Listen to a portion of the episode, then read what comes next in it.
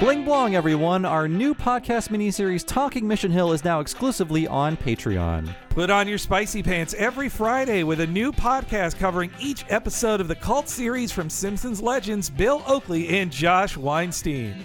$5 subscribers at patreon.com slash talking simpsons can hear every episode, plus all of our previous miniseries about Futurama, King of the Hill, and The Critic. So don't be a Beardsley. Sign up for Talking Mission Hill today. I heartily endorse this event or product.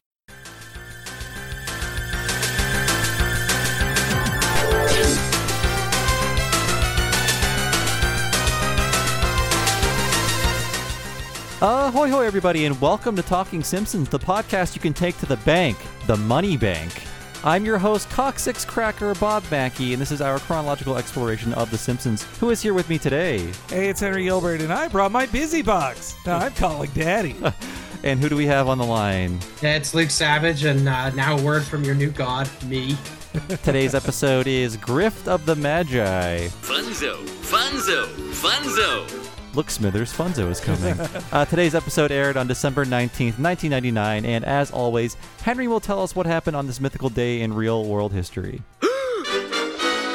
Oh my god! Oh boy, Bobby, it's the end of 1999 as Man on the Moon and a bunch of other movies are released in theaters. The hottest toy of this holiday season is basically anything related to Pokemon. Ah. And this episode, almost to the day, I believe off by one day, marked the 10th anniversary of the airing of The Simpsons Christmas special in 1989. So it's fitting that there is a kind of Christmas episode happening now. Yeah, it's like half a Christmas One one. act is Christmas. That's all you get. So that Man on the Moon movie, I liked it at the time because I was told by many smart people how great Andy Kaufman is, and I do think he's he's like great. But now I can't disconnect that movie from watching the Jim Carrey documentary about him being a dick. You know, It's a it's a I, bad doc. I haven't I haven't seen that documentary, but I did see the trailer for it, and there was a part that really made me laugh where Jim Carrey's being interviewed, and he's just really earnestly saying, like, you know, at a certain point, I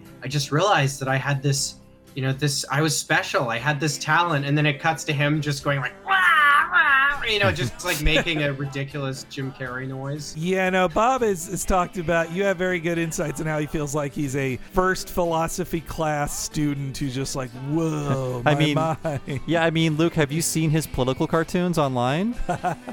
Oh yeah, well I think there was a while. I think my co-host Will Sloan was an aficionado of those for a while, and yeah, I I remember them being, uh, shall we say, a little reductive in their uh, in their. Uh, but yeah, the the Man on the Moon movie is like it's a good biopic. Like it's it's made to win an Oscar, and I think Carrey was probably pissed he didn't win. And it it, won but- nothing. Yeah, yeah. But, well, I had a weird experience with that movie because um like I was I was a huge like my guys were like Jim Carrey and, and Adam Sandler. I, I I've still never seen Punch, Punch Drunk Love, so this didn't happen to me with Adam Sandler. But with Jim Carrey, you know, height of my Jim Carrey phase, you know, I'm, I think I'm 10 and when that movie comes out, and this also happened with the Truman Show. Like I watched these movies expecting like Liar Liar or Ace Ventura, and instead it's like, oh man, this is like this is like a serious movie. Like there's no like this is for this is for adults. I don't like this. And then uh and then you know at the end of that movie it's just like really sad. So uh that was the first time I ever felt that uh Jim Carrey let me down like by not, you know, talking out of his ass or whatever like I was used to him doing. You didn't appreciate the Tony Clifton character? hmm, yeah, I don't re- I don't remember that one. It's been it's been uh 21 years since I've seen since I've seen it. Basically, the uh, like the character that Andy Kaufman played. Mm, but pretended he wasn't, and sometimes Bob Zmuda played him. Like Paul Giamatti's really good in that movie. The uh, the other weird thing in that Man on the Moon movie, well, that it has to, it it sometimes wants to play with the idea of what a biopic is, but then the, the other times they're like, no, we need to have a scene where Danny DeVito says to him like. You cra- you you just might be crazy, but you also might be a genius. yeah, I feel like it's not a it's not a mu- uh, movie about a musician, but I think Walk Hard really ruined every biopic. It's just like, well, yeah, it's just like, wow, this this very uh, insignificant thing is actually significant to your life and what I don't know about you yet. Uh, but REM did a good new song for the movie, though. That was, Yeah. uh, I like that. But Oh, yeah, one of one of their best. and uh, yeah, the the toy. I was hoping for a more interesting toy because this episode is about the toys of Christmas, but Yeah. it was just anything Pokemon. Like Pokemon ruled America in 1999. Yeah, I think so. Like 98 was the first Pokemon Christmas. By 99, they had even more merch. So 96 it was Tickle Me Elmo. 98 was um, Furbies. Yeah. So this is all based on the previous Christmas's uh, phenomenon. Probably written like exactly right after that in the early months of uh, 99. Yeah, but into 99, like that was when the anime for Pokemon had started to get huge, really big. The toys were getting big. The movie came out in theaters. And on top of that, like the Game Boy, they were selling the Pokemon Yellow uh, game as well. Like that was our big one. While Japan got uh, Gold and Silver, the actual sequel. And so I was I was all over Pokemon. It completely took over my life, and actually, I mean, it might have been 1999 uh, when like my Pokemon obsession started. Maybe 1998, but some sometime uh, after I'd gotten really into Pokemon, I was in uh, the UK, and I guess the Pokemon contagion had yet to spread to the Ooh. UK. Because nobody knew what Pokemon was. Like, I remember going into toy stores and asking like I remember like these these confused like uh, clerks would be like, uh, okay, yes, we have a few pieces, and then you'd go over and it would be like they wouldn't have anything, and they'd be like, uh, c- uh, c- Cookie Monster, and you'd be like, no, Pokemon, and they just have no idea what they they'd like they'd hear like the Mon and panic and take you to Cookie Monster, but that was like the best you could uh, you could do. I mean, I for some reason maybe I saw a post about Pokemon earlier today, but I was just thinking earlier today, like, God, I wish I could have all the money I spent on Pokemon back. I would be such a rich man. All those like first edition like packs that I got trying to get the holographic first edition Charizard. oh yeah, I was thinking of that. Uh, like getting Pokemon Blue and then also buying Pokemon Red, which was the exact same game with like three different Pokemon so that you could get like the Electabuzz and the Scyther along with whatever the Pokemon Blue exclusive ones were. You're speaking my just a- language. Trove of, of yeah, well, fuck the Simpsons. Let's just talk about Pokemon for just now. and Pokemon. I have a different podcast for that. Uh, you know that disconnect for British people on Pokemon. I have felt that when I worked at a game website covering well lots of different games. When it would come to Pokemon content, we were a you know transatlantic publishing place where we had the San Francisco branch and the Bath branch in in, in the UK.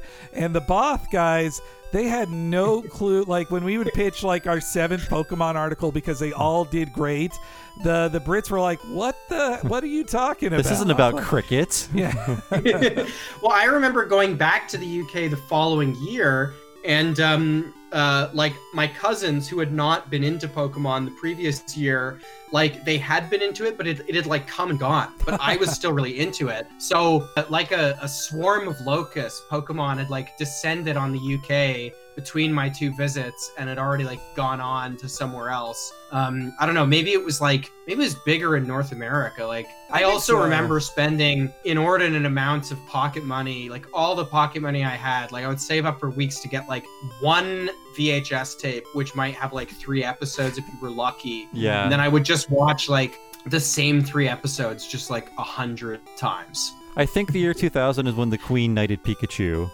oh, excuse me, Sir Pikachu. Sir Pikachu. Uh, you got you got to be the cool canadian cousin who comes in and just like you guys haven't heard of it yet but pokemon it's gonna be big Uh, well, this is a fun way to start an episode all about remembering toys. Uh, but, but yeah, I guess let's officially welcome on Luke. Luke Savage, welcome back. Hey guys, thanks yes, for having me. of the great Michael and Us podcast. And I think our most recent interaction was on an episode of your podcast where we talked about the Simpsons movie. That's right. Uh, that was a lot of fun. I would love to have you guys back. I am also looking very. Uh, I'm looking forward very much to you know your inevitably like five hour long treatment of that movie when whenever you get to it in the chronology. So it's a few years away. I yeah, think, we have to prepare yeah. ourselves, but it will be, uh, I don't know, uh, we're be- going to break some file limit sizes on Patreon with that one. It'll be worth worth the wait. We're gonna, you know, I think now we need to plan for five years in advance, a five year long battle with Patreon just to get them to allow you to upload a two gigabyte sound file to, to Patreon.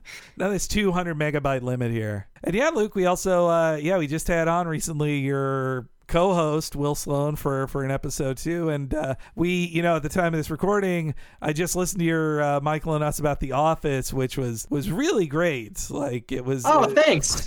that one was fun. especially you know reflecting on what the office means as uh, offices might go away forever is uh, is a really interesting uh, point of view on it. Oh, it was, it was a lot of fun to revisit that. And um, yeah, comparing the US office to the British office, which I guess is like a very obvious thing that people have done before, must have done, uh, it was nevertheless pretty fruitful. And um, yeah, thinking about like the, you know, the show presents offices as such a terrible place. But, uh, you know, as I recently learned doing some, uh, uh, some commentary and uh, kind of investigative reporting for Jacobin, offices as we know them might kind of go under. And that, might not actually be uh might not actually be such a good thing. Uh, i guess we'll know soon enough And uh, well, also this is a, a, a pretty political episode, I think, or at the least about capitalism and also Yeah. privatization of schools. This one. It was around this time a lot of animated shows, and I have to assume live action shows were dealing with the corporatization of schools, like especially in terms of like you know uh, schools getting free soda machines as long as they sell the right kinds of soda. Channel One News being put into homerooms, and that was a uh, program in which the, the school would get TVs, of course, but then you would have to broadcast this program every day for the kids to watch. Yeah, full uh, of ads with commercials. Yeah. That was the important part on Channel One News that you'd get, which me and you watched a lot of in our high school and middle school days. Just like this is technically two minutes of news and then five minutes of Eminem and M and Sprite commercials and ads for Mars Attacks. I remember that one in my Oh, homeroom. I, I didn't see that one. i remember thinking the uh, soda machines and the like snack machines in my high school were like really really cool and there was something about them that felt I don't know, almost kind of taboo because my elementary school, which was a rural one, you know, in the 90s, uh, hadn't hadn't had anything like that. And anytime you had like like we had like chip day and like mm, I don't know, I I think a couple times a week you get chocolate milk and things like that. But that was like special, and you had to like you know br- you had to like fill out a form and and like put a, a, a loonie in an envelope or whatever to get that and it felt very like exotic like this thing that is clearly not of the school this bag of lay's chips and Wow. this like chocolate milk or whatever but then i went to high school in like kind of a i don't know middle-sized town and the high school actually had you know like the you know probably through some grotesque privatization scheme like it had you could get poutine for lunch in the cafeteria you could get uh, you get all the junk food you wanted. Um, I used to, uh, you know, I used to get like a bag of chips and a bag of Sour Patch Kids pretty much every day after school. I was waiting for the school bus to come pick me up, and I remember the cafeteria almost felt like this place apart from the rest of the school because of those machines. It was like this is where I can exercise like personal autonomy as like a consumer of of, of sugary snacks. You know. Yeah, when I was in high school, it was very much just like full of Coke machines, and uh, I should have been monitored. No one should have let this happen. But my meal for many a lunch was buying a can of Coke and eating a Hostess fruit pie, uh, about three thousand grams of sugar, Wow. and uh, For not me, for me, for me, it was the Joe Louis. That thing was deadly. Uh, Ooh. Joe Louis? What is that? Yeah, we don't know this. Oh, do you guys not have that? Is that some exotic Canadian? I think treat? so. When I talk to you guys in a year, the Joe Louis fad will have come and gone, uh, and I'll still be in the thick of it. Um, it's like a it's like a little chocolate sort of patty with like a creamy filling. Oh, I mean, okay. del- delicious, but delicious but deadly. After school snacks being another thing like Pokemon that, like, as an adult, I think, you know, what if I could have all that money back?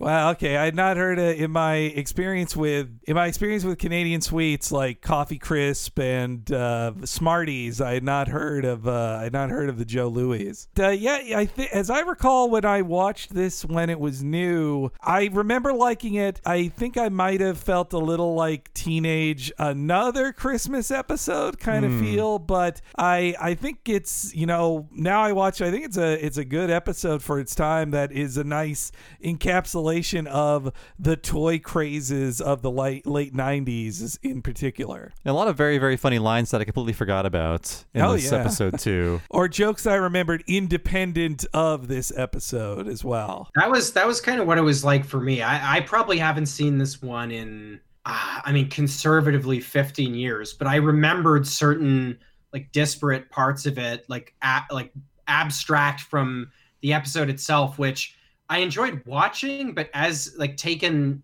like holistically, I found it kind of disjointed, and I found the pacing also very strange, which like maybe shouldn't be surprising for a season 11 episodes. It felt kind of uh like more absurdist than an episode from season six or seven, say. Oh yeah. Yeah, I was saying as a, as a story, it does not hold together very well. And in fact, I think they gloss over that with the narration at the end. It's like, oh yeah, you forgot about the school needing money. Where here, here's where it came from. well, Uh, that that you know what that reminded me of was uh, was Family Guy, where Family Guy at a certain point, like initially Family Guy. Uh, I mean, I'm sure you guys know this, but you know, for the for the listeners, um, you know, Family Guy initially kind of had a a structure, not un- like the episodes had structure. It was like a sitcom kind of you know type structure where there was like a beginning, middle, and end. And at a certain point, that gave way and was just like now we're doing like an ironic deconstruction of like this format where you know 10 minutes in the episode will just completely turn and by the end you can't remember how it begun but like family guy leans really heavily into the irony of that like it's very self-aware. And this episode at that scene at the end i know it's jumping the, the gun of it but it, where they're just like uh they're all just sitting around the the table like having christmas dinner. The, the episode is almost like winking at you as it like ties everything up in this little bow just in the last like 15 or 20 seconds they have before the credits roll. Well, yeah, the so many times the show I just gets to the end, they're like, "Oh, uh, we got to wrap this up." But this this one though, uh, at least they like tried to turn it into a cute ending. And in other ones, I mean, as the time goes on in the show, they kind of just like it, the shrugs get more it's aggressive. it's less spiteful than let's say Mo. Uh, but Yes. although I do I do enjoy and they were rescued by let's say Mo. I, I think it's a fun because who cares Yeah, how they're rescued? Honestly, Uh, but while also talking of the disjointedness, this episode begins with heat wave jokes, which is like your Christmas episode begins with a warning to stay indoors because it's hot. that's uh, unseasonably warm uh, winter for the Simpsons once again, just like in I Love Lisa. Though in this time they explain it because it's uh, the ozone hole that was over Brazil is now uh, wintering in Springfield. The sunbeam chasing after Milhouse trying to kill him. I was like, well, this is a wacky beginning to this. It's very anime. Episode. I think so. We're recording this in June, and I have heard that uh, all of this inactivity uh, from humans is actually healing the ozone layer and Hmm. healing. Nature is healing, as the meme goes. Yeah, though I've seen some folks bring up that like that that way of talking almost sounds like eco-fascist in a way. Uh, just like uh, hey, I'm not. I'm just observing a fact. Yeah, yeah, yeah. do, do better bob no, no. I'm calling you a fascist now, Bob. I, no. well, also this joke here about Robin Williams, the hairiness of Robin Williams. That I this is my new thing of saying something is Rugratsy is saying something is criticky. But, Uh. but this joke feels very criticky to talk about how hairy the late Robin Williams was. Was he like getting hairy over time? Because I think uh, it was with Good Will Hunting we were first noticing. Boy, he's a hairy guy. I mean, or was it, it when did Jumanji come out? Because when he emerges from the game as like the adult who you know is like the character as an adult is played by Robin. What's the name of that character? Alan is played by Robin Yes. Williams, right? He's been in the jungle and he's like he's gone feral and he's like all hairy. I'm sure when I saw that, I thought it was prosthetics. Like, oh, he's a gorilla man, some sort of fantastical creature. He can grow so much hair. Well, yeah, the the realization was like he's been bearded and stuff before, but it's when you just look beneath his neckline. Or I mean also if you if you saw the you know the film Fisher King, like he does a full frontal nude scene in that and he's he is quite hairy in that as well. So I, I uh, the most popular clip on MrSkin.com, like Robin Williams full frontal nudity from the Fisher King. That's got to be on Mrs. Skin. that's uh you know that I really do love that movie. That's a really good movie. It's uh Un- it's unsung, I think. I wish Terry Gilliam, you know, uh, was better. he wish. Why must they all disappoint me by being older and saying things? So after all these warnings and Milhouse coming into the house, there's also a weird joke that feels like it's a lost joke about. I feel like he should be saying something funnier when he's talking about like the sunspot in his vision. Like Milhouse should be saying something and like, ah, I think I'm okay. That's uh, that's a disturbing shot, though. Just like his uh, his charred corneas we're staring through. Yeah, then it comes to the kids being bored, and it really hit me in this bit here of like Scully Years did a lot of board game jokes Yeah. in their time. I think it's This just was a, the first time I laughed watching the episode. Was at the at the uh, where she takes out uh, the game of county seats, and then the like the zoning dial is like broken. Or oh yeah. Oh, the zoning dial's been warped. yes. Yeah, yeah, yeah, just like all of the very, very boring board games you either got as gifts or you know your mom bought for you because they were on sale that are just like no no fun at all. yeah, like uh, there's the scene with the with the egg magic kit in the Super Bowl episode. It's like let's go to the closet and see what's in there for fun. and when I was watching this, I was like, I don't think it. I don't think kids can get bored anymore. I think it seems impossible now. Right? Yeah. Well, they also wouldn't have to turn to the closet full of physical games either. But yeah, I, I was remembering at least the two other times they did this joke setup in the Scully years in the fair, a carnival episode. Yeah. Like, we can play this hippo in the house. They're like, oh, we lost the hippo. And then, yeah, in the Super Bowl one, the egg magic. And, uh, but in this case, county seat seems to be about gerrymandering stuff. So, you know, I think it was the Republican Party that warped the zoning. Oh, disc, wow. huh? Yeah. Can you say that? That's that's my pitch for a Bill Maher. He needs to take that joke. it's not racist enough for him.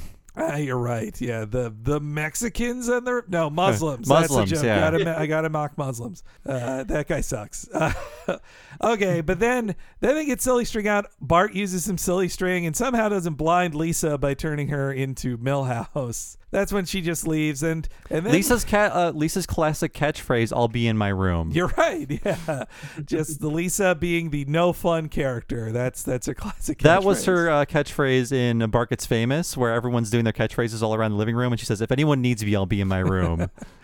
Uh, and so, with them uh, free of Lisa trying to do anything, it's time for the boys to have some uh, non-gay fun. There's gotta be something fun in my parents' closet. Wanna dress up like ladies? Uh, wouldn't that make us kinda fruity? What's the matter? Scared you might like it? I'll show you who's scared. oh, wow. This really hides my thighs. Oh. Sisters are doing it for themselves. Hey, where's the store line? Oh no, it's Dad. Oh. What's going on? And I want a non-gay explanation. Uh, we're drunk. Really drunk. oh, thank God. Mm. So yeah, I guess in '99 you're supposed to la- laugh at Milhouse, right? But now it's just like, well, yeah, good for Milhouse, not you know living under the uh, the reign of gender norms. Yeah, He's progressive. try on some wigs if you want, Milhouse. That's the though Milhouse is challenged of like scared you might like it, and then Bart's like, fine, I'll prove to you I'm not scared. I'll put on a dress. Uh, this feels like more of a callback to early series Bart, where they they would do jokes about Bart knowing how to walk in high heels and all these like they they got a lot more jokes out of effeminate things being done by Bart. Romancing the warden. Oh yes, yeah, that too. Down I go.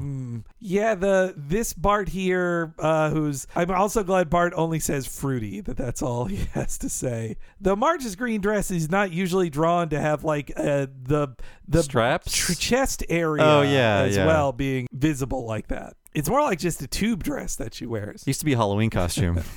The thing that the thing that was funniest about this part for me was uh, was that Homer is relieved when by their excuse that it's like oh don't worry we're just drinking, which is like 100. percent There's like there's that's a type of dad to be like oh thank God. I am totally fine with ten year olds drinking, but ten year olds putting on wigs and dresses. That no, Not no, no. The, well, who owns all those wigs? Are those Marge's wigs? Yeah. Homer's wigs? Good question. Like, When, are, when has Marge ever worn a wig? She has like she just has hair that's always exactly the same. They got to be Homer's wigs then. there's, I guess. there's there's been a lot of wig humor in The Simpsons though. So That's true. Yeah, But actually, Mill they all wear wigs after they go to the wig sphere. Maybe it was the uh, free wig with purchase of large wig. Oh, right. Homer had those coupons. Homer's been shopping around with those wig coupons for a while. I do think for a lot of uh, gay adults, there you do have these memories of as a kid you did something that you thought didn't seem gay, and then you look at a picture of yourself like a parent not know I was gay when I did this thing. Like I, I think it's he's artistic. Uh, he's an artsy kid. Yeah, Homer. Homer is ready to beat them over looking gay in that way.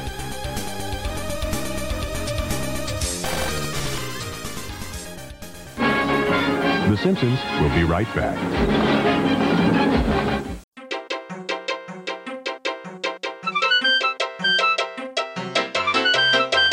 We hope this podcast is more funzo than Attila the Fun for you. And a big thank you to our real great guest, Luke Savage, coming back, our good buddy from the Michael and Us podcast and writer for Jacobin website. Please check out all of his cool stuff. Me and Bob just did a really fun episode of Michael and Us talking about video games.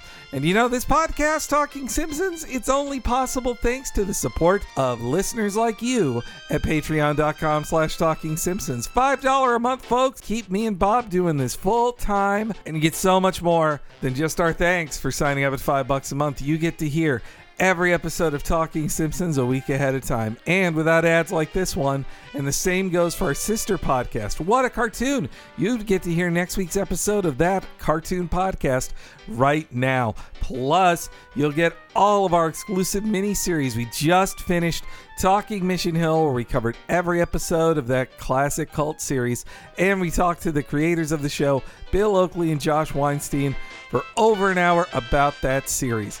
Plus, you'll get to hear all the previous exclusive miniseries podcasts as well, where we cover every episode of The Critic, where we've covered multiple episodes of King of the Hill and Futurama, all at your fingertips if you sign up at five bucks a month at patreon.com slash talking simpsons.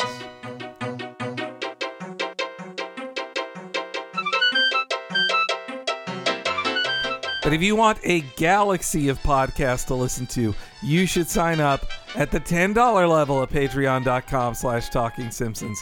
You get all of that $5 stuff you just heard me talking about.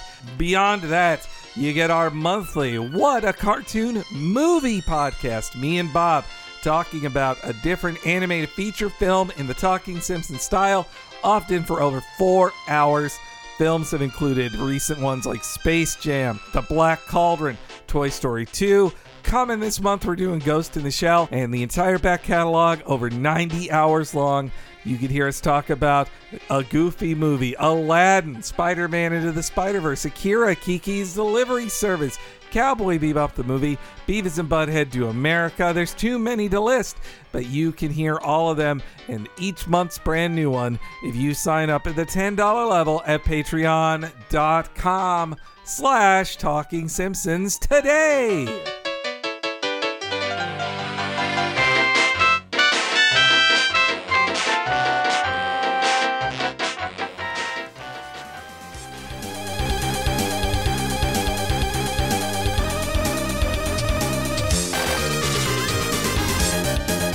It's also pretty painful how Bart falls on that bowling ball there and it breaks his back.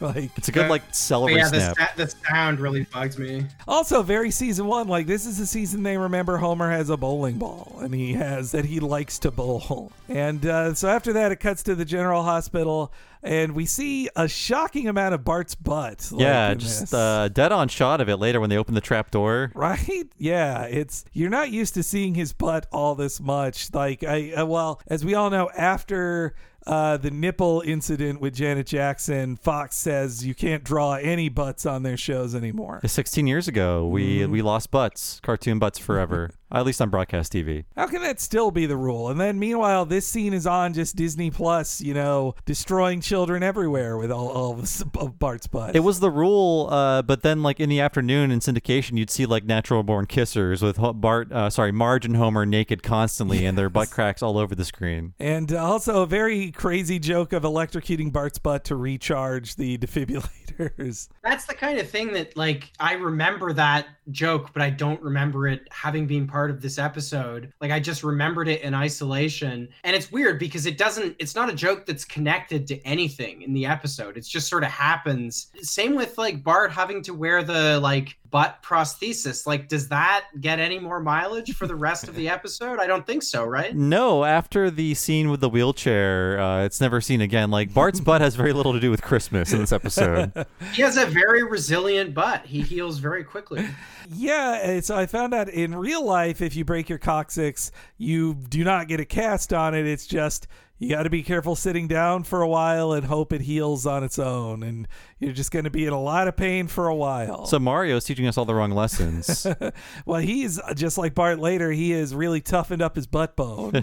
Mario has, and also yeah, that fan. Uh, so they call it a fanny cast, which I wonder if they censored that for the British airing of it. I don't know. I should have looked that up. But uh, British viewers who saw this, like, did they change it to bumcast? What uh, Luke in Toronto? What is is Fanny uh, the American version or is it the British version? That would very much be the British version. I, I nobody says Fanny in Canada. In fact, I'm not even convinced. Like, how many British people actually say that? I. I just want to know if they have to censor the theme to the nanny because she was out on her fanny. That's a very different picture. But then how if do you're you in rhyme the it UK. with nanny? Then or rather, actually, Fanny refers to a different body part. Part. In, Yeah. uh, Right. In, in British vernacular. Though I also had to, well, yeah. I speaking of those same British people I worked with, we would have arguments about British versus American vernacular when we're like, well, seventy-five percent of our readers are from America, so when you use the term pants to mean underwear, it confuses people. And then they'd be like, well, yeah, well, you guys don't know what a fanny pack is. Like, I gotta edit that out. Or like pants meaning like ridiculous, right? yes, That yeah. too. Oh, this is pa- pants, like, mate. Not every review can start with core blimey. I'm sorry. Gotta draw the line here. But also, I think that viewing window, I think you just need that to be able to poop, like, right? It's Like- it's more of a pooping window. You're right. Not to be too crass here. I also think all those doctors looking at Bart's butt, they need to be investigated. Those those people are a little suspect. Like, give this kid some privacy. So yes, then they head over to the school, and we find out that the school is incredibly unprepared for a boy in a wheelchair. Which that feels like a good joke about the history of the series. That like when they designed Springfield Elementary, they just designed what looked like a school to them. They didn't think about the you know all of the disability laws that a school has to respect with all the uh, the ramps it must build. I was still in high school when this aired, and it made me think like, oh yeah, I've never seen a disabled student. There are no ramps. There's a second floor. You can only get there with stairs. I oh mean, yeah, yeah. I just it's just if you're disabled, don't go here. This this scene, it was it like there's a couple different interpretations of it because it was unclear to me if this like in one reading of it, it's like it's sort of like a pro equity gag where it's like you know like you know public schools should be set up so they're accessible. But on the other hand, like it almost also seems to be a commentary, or like it could be a commentary on like government overregulation or something like that. Because when uh, when they do make the school accessible, uh, Skinner says something to the effect of like we're like we're almost in accordance with you know the the Disability Act of 1975 or something. Then you see the school and it's just like there's like ramps just like out every window and just like ever it looks like a theme park. It does seem like a joke about being too accommodating for Yeah. a small percentage of people. Like, I mean, every now and then a libertarian streak comes out of The Simpsons. I, I also saw it. Uh, my perspective was that like uh, they they were forced to get ramps, but they have no money, so they have to rely on mafia labor. yeah. Well, Yeah. that's the thing that made me laugh most in the scene was the idea that like like when Fat Tony hears the word astronomical and comes comes out from behind a tree. I love the idea of like organized crime has got into like the equity business. Like that's their new hustle. and by the way, yeah, Joe Mantegna, one of four guest stars in this uh, star-studded episode. so many people. I complete. I always forget Fat Tony is in this episode.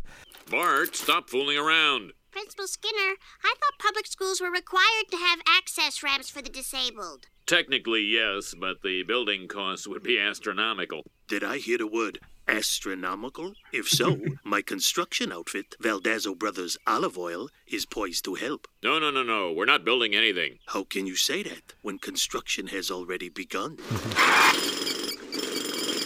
How did those trucks get here so fast? In order to avoid certain legal complications, the trucks are always rolling. Now for the groundbreaking ceremony. Good lord, do we really need all those ramps? Who's to say? Does a peacock need all those feathers? Look, you're getting a little philosophical for me. I suppose so. They say it happens in the autumn years. Well, be that as it may. Get your hand off my car. That's a great. I love that exchange of just saying like that's you get a little philosophical for me, which is like that. That's what gangsters in movies do of just say those things. But in this case, he reacts to it like, "Oh yeah, I'm sorry, it just happened." They say it happens when you get older. uh, and Valdezo Bre- Brothers Olive Oil is a great name. I like that. It's better than the Legitimate Businessman Social Club, right? Yeah, yeah. nice. Uh, I mean, Valdazzo, that's a great, just like fake Italian name, or it could be real Italian name, but a good, uh, unlikely Italian name. Uh, though, you know, watching this stuff about all the disability things, it reminds me of a classic Michael and Us where you guys covered the Penn and Teller show bullshit. And they have a whole episode about how they feel that there's too much overreach and too many rules against uh, dis- for disabled people. Yeah, I, those those all blend together. I don't even remember that that specific one, but uh, yeah, that definitely sounds like uh, something they would uh, something they would do right up right up there with their like Walmart is actually a force for good episode. uh, I remember in that one, yeah, they they talked to a woman who like has a very disabled daughter, and she's like, "Yeah, I need handicap parking," and they're like, "Well, I guess we agree with her." But doesn't it inconvenience most other people? We talked to this guy's like, oh, well, that's fair. That's fair. Uh, but uh, yeah, so the construction begins. The Springfield Elementary School is completely changed by having just ramps all over the place. And then there's a time cut, which is weird though, because Bart seemingly, they said they should just have the previous scene start in uh, the summer, but Kent Brockman says this ozone hole is wintering in Springfield now. Oh, okay. And I think like to let you know it's a holiday episode. Uh, in establishing shots, they draw the trees without leaves on them. Oh, I the trees are that. bare. I think on the commentary, Matt Selman points that out. okay, just right, because right. it's such a cheat that they get to Christmas from here. Uh, but yes, the ramps are revealed, but it doesn't pay off. To inaugurate our ramp system, here's the first of what I hope will be many disabled students, Bart Simpson. what the? Bart, where's your wheelchair? Don't need it anymore. Doctor says my butt bone's stronger than ever. Ta-da! Well, at least we're prepared for the new millennium. My God, the whole thing's made of breadsticks. And paint and shellac. It's all itemized in this bill. Two hundred thousand dollars? Are you mad? I don't get mad. I get stabby. The good news is we need no longer fear vicious mob reprisals. But due to lack of funds, Springfield Elementary is closed forever. oh, you're cheering now, but someday you'll. I'm just gonna stop trying. Between this and I think the rat milk and the and the boking accident, he's had a lot of run-ins with Fat Tony. Was the rat milk Oh. a Springfield Elementary thing or yeah, no? yeah, Okay. they were selling it at Spring. Yeah, you know what? He has more interactions with Fat Tony than I thought, and the, everybody thinks that they murdered him on Bart's order as well. Oh, and Bart yeah. the murderer. So that's the first Fat Tony episode is incre- is closely tied to Principal Skinner. There's so many great lines in there. Him hoping that there's many more disabled students at the school. Uh, the way the way Homer cheers on Bart with like pride, boy. and uh, and also Bart's pri- pride in his strong butt and the the awkward clapping of the other uh, adults there, like uh, yay, I guess. Though when he says butt bone, I wish it was a real twister mouth. He doesn't do it's Oh, I noticed that too. It's like if they had permission, it would be a twister mouth. right. Instead, But uh, yeah, sorry. yeah, instead his head just goes left right, just like fast. But it should it should be a twister. They've been out. They were outlawed five years ago.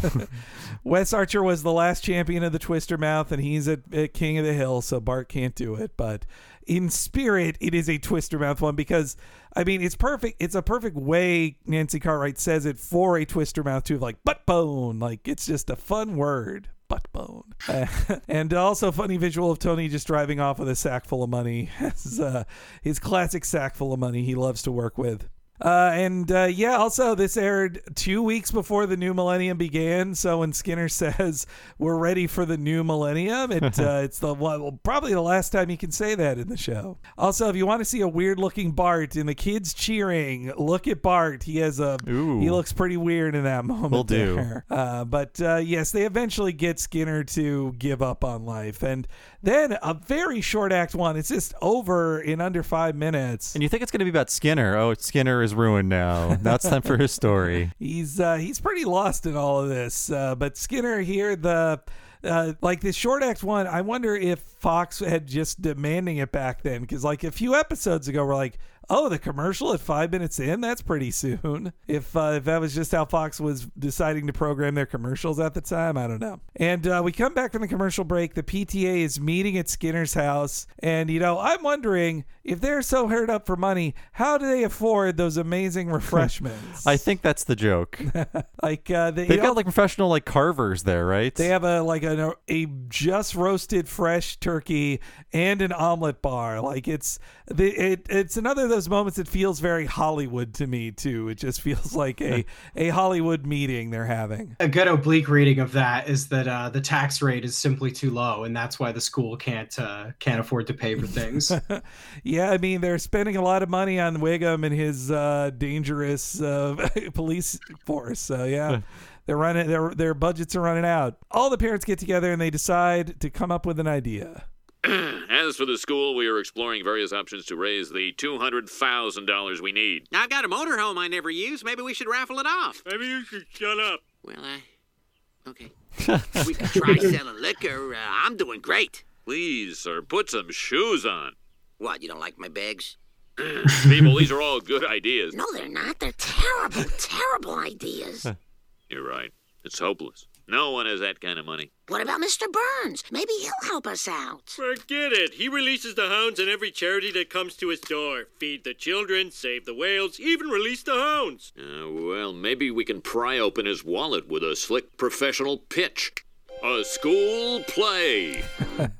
Uh, like, there's so many surprising things in this episode. Like I forgot there's like a little burn set piece in here. Right? Yeah.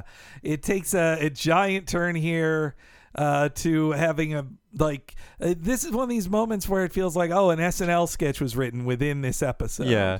I think Scully is not as into the very Harvardy uh, Burn stuff, uh, so we don't see Burns as often in his stuff in his seasons. Rather, Yeah, these are light Burns years that are usually more about him just being like super rich or out of touch, like not not referencing things from like 1908 that only only an Ivy League educated man would know of. it's too bad. That's my favorite Burns. Yeah, he's, he's more just a wacky old man in this uh, in this appearance. just like uh, deranged and not in touch with reality. Uh, well, also this PTA meeting, like I, I love Homer shutting down Ned. Uh, that Ned just like is Oh, very okay. realistically defeated. Yeah. And uh, and he does have that RV he never uses anymore, you know. And he's he's trying to be nice and give away his RV. Uh, but and then Homer. I mean, I've also I've been Homer at video game events in uh, in my old days of like, eh, you know, I'm uh, you got a refreshment table. I'm gonna go straight straight there. When you're not paid enough to feed yourself, uh, you have to subsist on those PR events. If they've got a second set of sandwiches that nobody's going to take home, I got I need dinner tonight, so may as well save a couple bucks. Also, I I had an extra question about Mo. Homer's one, uh, Mo's Wonder Bread bag shoes are great anyway, but he is not a parent or a teacher and should not be there. That's a good question. uh, he's just a fan of education. sure. I think he's trying to. he's there to support the kids. He's a fan of education and just kids in, in general. I think he's got a grift going where he's like, "I'll help you. I'll s- you could sell liquor through me, Ah, okay. and I'll skim a little off the top." I love Skinner is about to say one of the type of lines he said a million times, like those are all great ideas, but we need to do something else. But he just gets interrupted by Marge just fully shutting him down, just like, no, they're terrible ideas. Uh, it's also it feels like the first time in a long time they do a reference to releasing the hounds too. In the uh, the trillion dollar bill one, Burns hits a button and tells Homer like, well, "You should be being torn apart by dogs right now." I don't know what to tell you. Yeah. I get, but that, I think that was the last release the hound jokes. But they haven't said the phrase "release the hounds" in a long time on the show. He does get a trap door again too. Yeah, this uh, this is a very much an early show Burns, at least in his like antics, maybe not in his use of old timey phrasing. And uh, also, there's some real clearly ADR on Skinner's like slick professional pitch, like the mouth movements are all off on it. But uh, yeah, so they we head to Burns's home and we go to the stage where Burns had the tryouts for his heirs. It's it's the same yes, setup. he's got this little auditorium. I guess where that's where uh, Death of a Salesman takes place. yes, you're right. Where they're they're always Close this play. I told you to close it. I say. God So damn. this I this I really liked because uh, I mean I feel like a, a, a somewhat common experience a lot of us have is remember that's kind of similar to this is like you know remembering uh, our parents having to do really degrading like fundraising things like either for for our school or like extracurricular things uh, or like and sometimes you know us kids having to participate in them like I remember like I used to do uh, like at age like 10 or 11 i was actually a competitive gymnast insofar as you can be Mm. one at that age and uh like the gym had this thing where uh my parents had to i think it was monthly go to these like bingo nights and like help run the bingo nights and this was like a way to generate profit like for the for the gym Mm. and i've heard a lot of american public schools have like similar things where like oh yeah. uh, where like where like they don't they're they're so underfunded that like they have to figure out how to like how can we monetize the kids or how can we monetize the parents like I- how yeah. can we raise extra funds anyway like any way we can Yeah, exactly. I mean, I went to uh, private school for most of my schooling, and even then we were doing fundraisers. Like, you're charging my parents tuition, I, and I have to sell candy bars on top of that too. And it's like you could win a bike if you sell a million, and it was a real like the rich get richer lesson for me because it's like I could sell candy bars door to door, but the people whose parents are small business tyrants can just force all of their employees to buy them, and they would always win the most. Like yeah. that that kid's dad owns a dealership, and he gets the N64.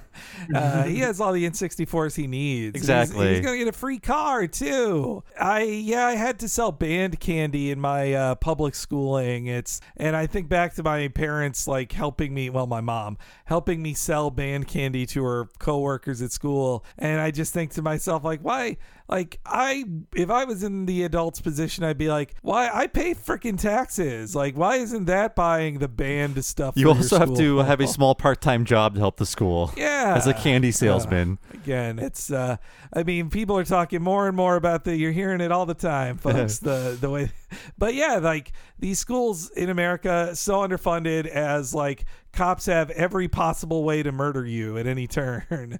uh, but uh, at least they have their tanks. But yeah, they and so in, in they also have to do fundraisers for for rich people. I think on the commentary, no, there's a later one where they talk about how like these kind of fundraiser things are how they feel as Hollywood writers too, because they go to things that they think are just like a school function for their kids' school, and they're like, "Well, since you're all millionaire writers, give us some money for the school." And what famous friends do you know?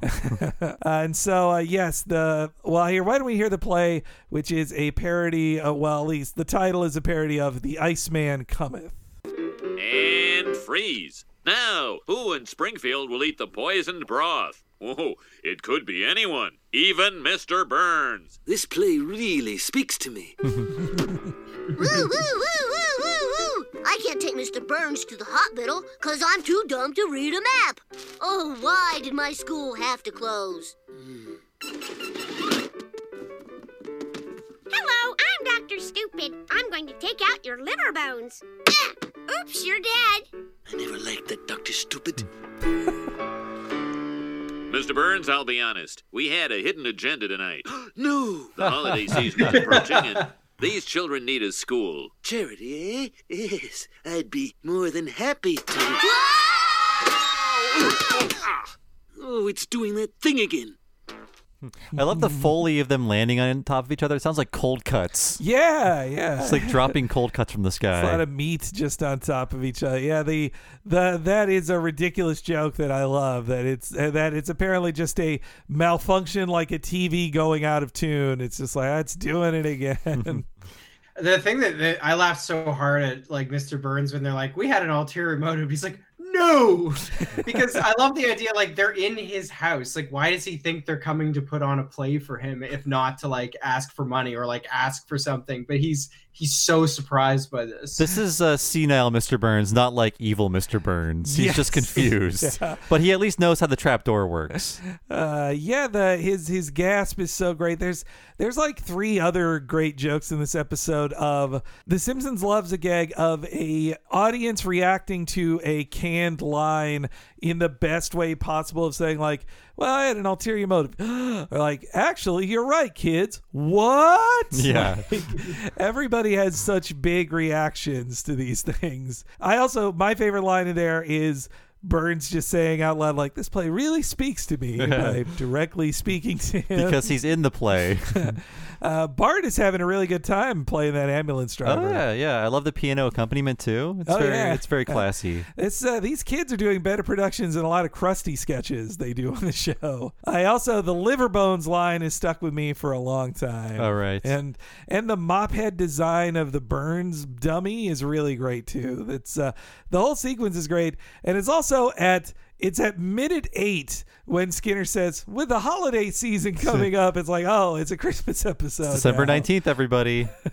swear when I watched this the first time as a teen, I was like, "Oh, this is a Christmas episode." Okay, it uh, it confused me at the time. And this uh, this People's Court thing, I think, is like one of the big clunkers of this episode. It doesn't stick around for very long, but it's just like this had to be in some writer's head for like 15 years. It's like now is the perfect time for my People's Court parody in 1999, when the judge shows at the time were like Judge Judy, who would be like a character in two years. The Michael and us favorite Judge Judy.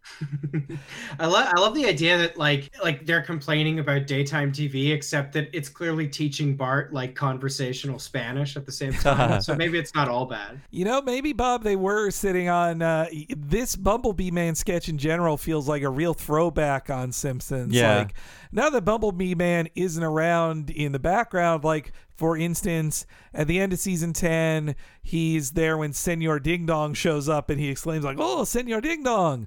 But he does not have like you don't watch many Bumblebee Man sketches in these days on the show. So bringing it back for a People's Court parody that feels like it could have been a joke thrown away in season four that yeah, they bring back now. and they needed to kill 30 seconds or something. they got to watch something on daytime TV. And they'll also, you know, that defendant is Bumblebee Man's wife, as we saw from Oh. 22 short films. I guess they only had one uh, Mexican lady in their packets. Uh, but uh, hardly a fair trial at this. Uh, There's some clear bias at hand. uh, though he's still stuck between it being a limon or uh, caro fuerte. Fuerte. Fu- Fuerte. Though this daytime TV joke too, it feels like lost to time to me because like in in the 2000s even as a loser with uh, d- my days free, I'd watch some daytime TV and you're like, oh yeah, it's all judge shows unless I go to cable. But now I don't know, do people even watch those judge shows? I would think judge shows are still all over U.S. K- uh, daytime television on network, but you just stream a thing, wouldn't you? Or maybe I'm maybe I'm being elitist here, thinking everybody goes to YouTube just to watch a long video of some kind. Well, it's like who even watches TV? Like it must be like older people because everyone else just watches stuff like on demand. Like when I was when I was a kid, and this is partly like again like I grew up rural. You know, uh, I mean I only got like three or four channels. Uh, a complaint I've maybe made on your show before, I don't know, but like I only got a few channels, and all the TV, like I mean, you you you know, you'd get something that was like either cop themed or judge themed. Uh, so it was like you had Judge Judy, People's Court, Judge Joe Brown, and then the other kind of show was like whatever you call like whatever the fuck Jerry Springer and Maury are, like Yeah. these kind of like weird like moralistic uh shows that are sort of supposed to be like they posit themselves as sort of being like therapeutic in some ways but they're but they're just like freak shows You know? Yeah, yeah, freak shows that are trying to act like they're doing the public good when they're just like, look at these freaks. I think the people like 25 years ago whose VCRs were flashing 12 o'clock, they are the people now who are too old to figure out streaming. yeah, no, I, I I learned about those people a lot a decade ago when I worked at a video store that rented pornography, and I'm just like, who are you people? Like, get it? Why are you paying money to rent pornography for me? It's it's all there, but. But a lot of them were guys over 50 who didn't know about how to, or the whole internet just scared them away, you know? They they you know they they want to they like the story of like you know Juicy Jugs nine or whatever. like they've seen one one through eight and they want to continue it and they can't do that online, so they got the that's. VHS. You know, maybe it's it is about the attention span thing. That like online Yeah. porn just goes too fast, doesn't tell you a story. and part of the porn experience is the conversation you have at checkout, right? Talking to uh, a weirded out cashier who's half your age. Yeah. Was that one of those stores where like there was like a curtain? Like you never see this anymore. I mean, who, who even goes to video stores anymore? But like, like I remember that from video stores when I was a kid. Was like, uh, was like there was always like a, a curtain, and I, you know, I never once went behind one of those curtains into the like taboo space. There was also at my local store that was not a major chain. There was also like uh, saloon doors. Ah, like, yeah. ooh, it's Cowboy Town in there. What's happening in there? You Some hear a sort of bi- yeah. sarsaparilla. you hear a big old clack, so you know if people went in there. Yeah, no, uh, mine though was a very cheap store. Though I think that's how the guy even kept it open until like 2012 when video stores were dying. Uh, he was a cheap guy, but he or frugal, let's say. And one of his frugalities was he didn't have just porn sitting around because children would go to the store and you can't just have it there. But he just basically put two walls up within the store of like, or when I say walls, I mean the shelving that we had. Ah. Uh, for the DVDs, he just put two walls of it to block it off. And so there was a little entryway, and then we put like one of those, you know, curved mirrors that let you see inside. So you were told, like, constantly look in that mirror and make sure no child walked into that area. And uh, we were pretty good with that. But that's also why we would give the excuse of, like, well, you can't go to the bathroom because to go to the bathroom, I have to walk your kid by our pornography. So Even just being aware of pornography would shatter them. well, these are Berkeley kids. You hope they're at least a little less, uh, a little less sheltered than the suburban kids. Uh, Uh, but yes, that that whole sequence ends, and we the kids get news from the TV as they often do about how their school is reopening. This time, thanks to the magic of privatization. I'm with Jim Hope of Kid First Industries, which has generously stepped in to educate our children. That's right, Kent. You know, when public schools drop the ball, it's up to the private sector to fall on that fumble and run for the end zone. Will you be replacing the current teachers and administrators? Very much so, Kent. But they've already received an extremely generous severance package. Valencia? These are juice oranges. Howdy, children. I'd like to welcome you back to school. You know what? I agree. Your old school was boring. That's why it failed, right? Well, we're not going to make you memorize facts and dates. No, no, no. I'm going to find out what you really love in life and teach to that. What are you passionate about, partner? Boogers. Buggers! that was great. You know, humor is a sign of intelligence.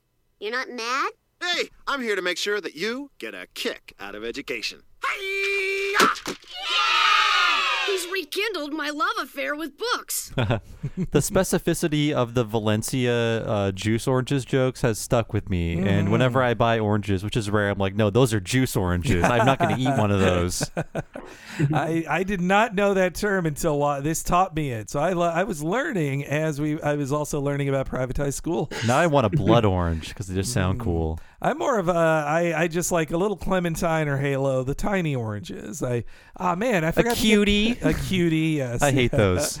I, I forgot to pick those up at the grocery store. Nuts! I'm all out of cuties this whole weekend. and uh, but yes, Jim Hope there, a great name for the evil dude who buys the school to turn it into a factory. And named after a friend of the writer Tom Martin, who like Ah, in the right. next year would just become a TV writer. It was like Yeah. I guess a friend of his. Yeah, you know, uh, Tom Martin, we did talk about him because he was one of the 14 co- writers of uh, Sunday Cruddy Sunday. Right, yeah, but this is for solo written Yeah. episode. Yeah, who he just had a bunch of live action background. I think kind of went between cartoon and live action after this, and uh, I don't know. Is he old enough to play the anti-death jingle, or can we just be safe with? Oh, Tim uh, Robbins? Yeah. he's only like in his 60s. Mm, you know what? You never can tell these days. Let's be careful, Okay. uh, especially because we're gonna have to play double death jingles in this So- episode. So let's play the anti-death one to be safe with uh, Tim Robbins. Buzzards, I ain't dead yet. I I don't know. He's 61. I think this is an improper use of the uh, near death jingle. Have people surprise you these days? it's you true. I mean, I guess we're recording this one like six weeks in advance, so who knows? We we really walked the line with Ed Asner, who hopefully was still around even when you're listening to this one. Uh, but four weeks ago, we had him. Uh, we talked about Ed Asner. It was more needed then, true. But I always forget with Tim Robbins. I forget that he had broken up with uh, Susan Sarandon like 11 years ago. Like, yeah, it's, it's been I- a very long time. I imagine them always as together. They're the Hollywood power couple to me. I just remember a mean spirited joke from Family Guy where it's like, uh, "Hi, I'm Susan Sarandon. You might know me as Tim Robbins' mother, but I'm actually his girlfriend." Oh God, man, that was a mean joke. She's Yeah. still smoking hot. Tim Robbins, you know, he's just as lefty as Susan Sarandon, and he doesn't get. Nobody blames the election of Trump on Tim Robbins, you know. yes, it was Susan Sarandon's uh, protest vote that single-handedly lost the election. yeah, how dare she? How dare she tell thirty thousand people to vote for Jill Stein? Uh, That is one of my favorite, like of all the unhinged, like post 2016 things, the obsessive focus from like Donut Twitter on Susan Sarandon is one of the most incredible, uh, like like I don't know, micro pathologies that developed for liberals after the trauma of 2016. I, I especially like like because it's kind of the it's kind of the like Nader phenomenon where it's like Mhm. shaming you know shaming Nader voters or whatever. But then I think there's something else at work there, which is that like the entire Hillary Clinton campaign was just about like celebrity, like from Hillary's celebrity down to like almost the 100% of Hollywood that supported her. And so I feel like in the Susan Sarandon uh, antipathy part of what's at work is like we had all the celebrities, and like celebrities are the most important people in America, and you were the sole holdout, uh, and and therefore like you ruined things for us. Like we needed 100% celebrity solidarity to win, and you deprived of uh, you know deprived us of that. Like shame on you. I think like we- I think that's kind of what they're thinking. Theory is that Susan Sarandon was a holdout in the uh, Hillary fight song celebrity version, and because of that, they want to destroy her. She would not participate. Well, also, she was like the most famous. Uh, no, there were other famous people, but she was probably the most famous person in 2016 getting behind Bernie, who also didn't fall in line. Like Mark Ruffalo was way behind Bernie too in 2016, but once uh, June rolled around, he was like, "Yeah, look, let's all get behind Hillary." Like he he dutifully got in line, but Sarandon was just like, "No, I don't wanna. I'm not doing a lot that." of, a lot of not to carry this it's nothing to do with the simpsons but like uh this is like very much this is like fodder for my podcast at this point but like one of the things that was really uh common to a lot of the celebrities who supported bernie last time was that they didn't just sort of grudgingly go over to hillary they became like hillary enthusiasts overnight which kind of made you wonder like like did you, do you did you get what supporting Bernie was in the first place? Did you get what it was about? Like Seth MacFarlane was like that. He became like Mm. a just like it was, you know, it, like it wasn't just enough for these people to be like, all right, you got to vote for the Democrat, I guess. it was like, uh, you know, they became like full blown kind of uh you know full blown kind of zealots and uh i don't know i think susan sarandon to go back to her like the thing that annoyed liberals so much is that she like failed to show the same deference which like is was the was the whole uh was the whole point anyway Yeah, I think you know if I'm being nice to celebs like Ruffalo or Sarah Silverman, who really you know in 2016 jumped off the Bernie train and strongly endorsed her, I think they probably would have said like they were just so concerned about a Trump presidency that they're like they wanted to go just be so strongly behind the nominee. So I, I can get it, but I would I would at the very least like that's that's an honorable intention, but leave Susan Sarandon alone. Like Yeah. let her have her own beliefs. and how well did it work you know all those celebrities that were like wow we have to stop trump it's like if anything all the celebrity support hillary had was like a colossal liability because it just underscored like what a what a like elitist sort of new york hollywood like you know brahmin campaign she was running As for her ex, though, I, I think I just assumed he was more famous than he actually is because he, he doesn't seem to be that famous. I think I mean he his career really peaked in the mid '90s because uh, uh, was Dead Man Walking his big uh, Well, like Shawshank, Shawshank Redemption. oh Shawshank. I, I was talking about like as a as a director. Oh, though, director of yeah. Dead Man Walking. Yeah, that was a big one. Yeah. And yeah. Sarandon's in that, but yeah, uh, things like uh, Hudsucker Proxy and um, Shawshank Redemption, things like that. And But of course, um, Howard the Duck. Howard the Duck, he's in that. He's the yeah. He's in Howard the Duck. He he's the duck. No, he's the nerdy scientist who's friends Okay. with Howard, or uh, and helps him. They fly a uh, hang glider together. But I, I like when this was happening, he was on the brink of things like Mystic River and High Fidelity and things like yeah. that. so- Oh man, as as Neil in High Fidelity, is so great as this patchouli oil parody of a human, and then yeah, I mean Mystic River. I know everybody loves like you know Sean Penn's intense acting in that, but I think Tim Robbins is better in it, or the like. It, he's the quieter choice of this just poor poor man scarred by abuse in his childhood, and it it coming to the fore in his adulthood.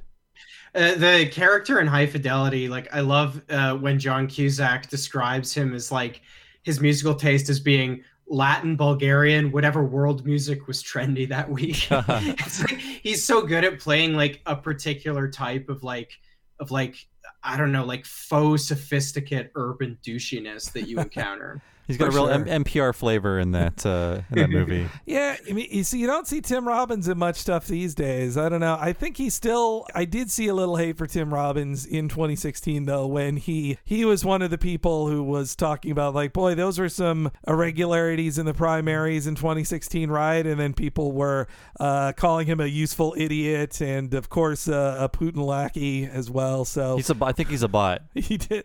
Uh, Robbins got a little of it.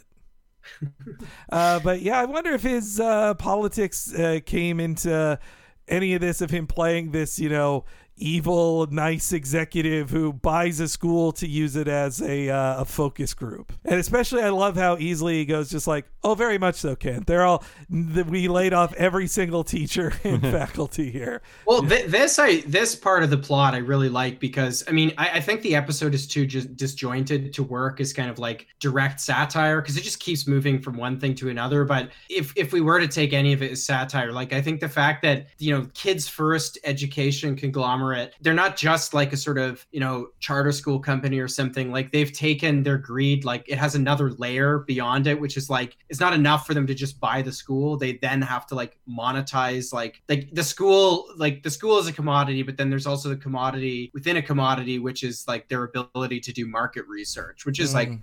Very funny and also an accurate depiction of how these things work. has a actual American city sold their school directly to a company yet? I Hmm. mean, this uh they're now it's not fashionable for Democrats to be into it anymore, but in the school voucher waiting for Superman era, like Yeah. I think we got uh, definitely Bill Gates. They mock Microsoft later in this. Bill Gates wanted to own every school and turn them into a factory like this. Well, actually, and that's that's something that like I mean, this isn't a real criticism of the episode, but that's something that like the satire here, insofar as uh, you know, it it exists or has any coherence, like kind of misses, which is that like privatization stuff, like a lot of it, what it's really about, like what what the Gates Foundation and stuff wants to do is like it's really just about making public schools into something that's going to train future Microsoft workers and stuff like that. Like, of course, all the language is like, we're here to make learning fun and awesome and rad and like Mm. high tech and modern. But then, you know, it's really just like the, the the goal is to get the state to subsidize like the training of like you know the next generation of like Silicon Valley drones or or whatever. And I guess that's not like fully clear in this episode. Well, and it's also to break up unions too, to break up the teachers union. Oh yeah, hundred percent. I think yeah, a lot of it's driven by like STEM focused lunatics who's like nothing else matters. STEM, STEM, STEM. Uh, and yeah, so the the kicking of books thing, it then cuts to Bart kicking books, which I love that the family is all just sitting around watching Bart kick books. After presumably having kicked all of Lisa's books. I uh, one of my favorite lines, Marge. I think the only line Marge has in this, where she's like, "Why don't you kick some books, Lisa?" it's She's just happy to uh, see Bart engage with his schoolwork, I guess. And I also like that they, with the way Bart describes the homework, and he's like, "Yeah, but I'm still not going to do it." Though then in the next scene, Bart does have a toy with him at school, so he did do the homework. He brought he brought his cus- Krusty doll. There's not a joke with it, but if you look at it in the wide shot, you can see of all the kids that brought their toys, Bart also has his Krusty doll with him. Uh, but yes, the uh, it's time for a uh, focus group version of show and tell. Milhouse, what have you got there? My busy box. It's got everything. Vroom, vroom, vroom. I'm calling Daddy. Good for you, not being bound by the recommended age. What are you talking about? Oh, jeez. How about the rest of you? What do you like about those toys of yours? They're special. They're challenging.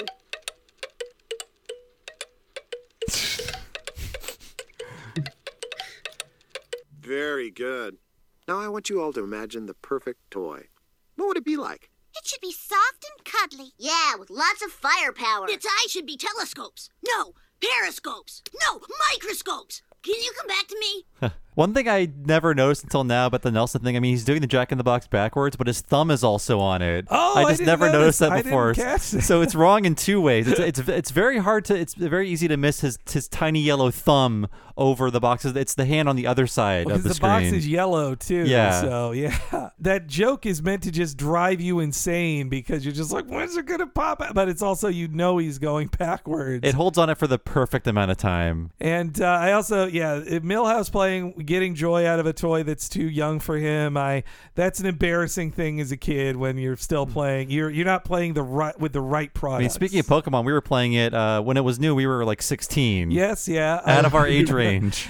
I was the oldest kid at the one Pokemon video game tournament I went to. As a like, we drove home after that, and we're like, we should probably not be in this. We we got a couple nasty looks from parents who were just like, you shouldn't be in this. I, I was in uh, I was in the Pokemon League at my local hobby store, which was called the Elder Dragon in Ah. Woodstock, Ontario. The Pokemon Pokemon was like sufficiently like it had kind of moved on by this point, but like some of us were still playing it. But as I discovered when I went to to you know compete in the Pokemon League, which was like the the car it was for the cards, like the Pokemon card game, which like very few people actually played because the point was not to play the game; it was to own the cards Mhm. um uh, and you know you'd buy the packs and they were like 30 or 40 percent like those energy cards and then you just end up with like insane numbers of duplicates but as i discovered the uh, pokemon league was really it was like a ploy so that like the older brothers who played magic the gathering could uh could play in the corner while their younger brothers hang out and, and, and felt included Ah.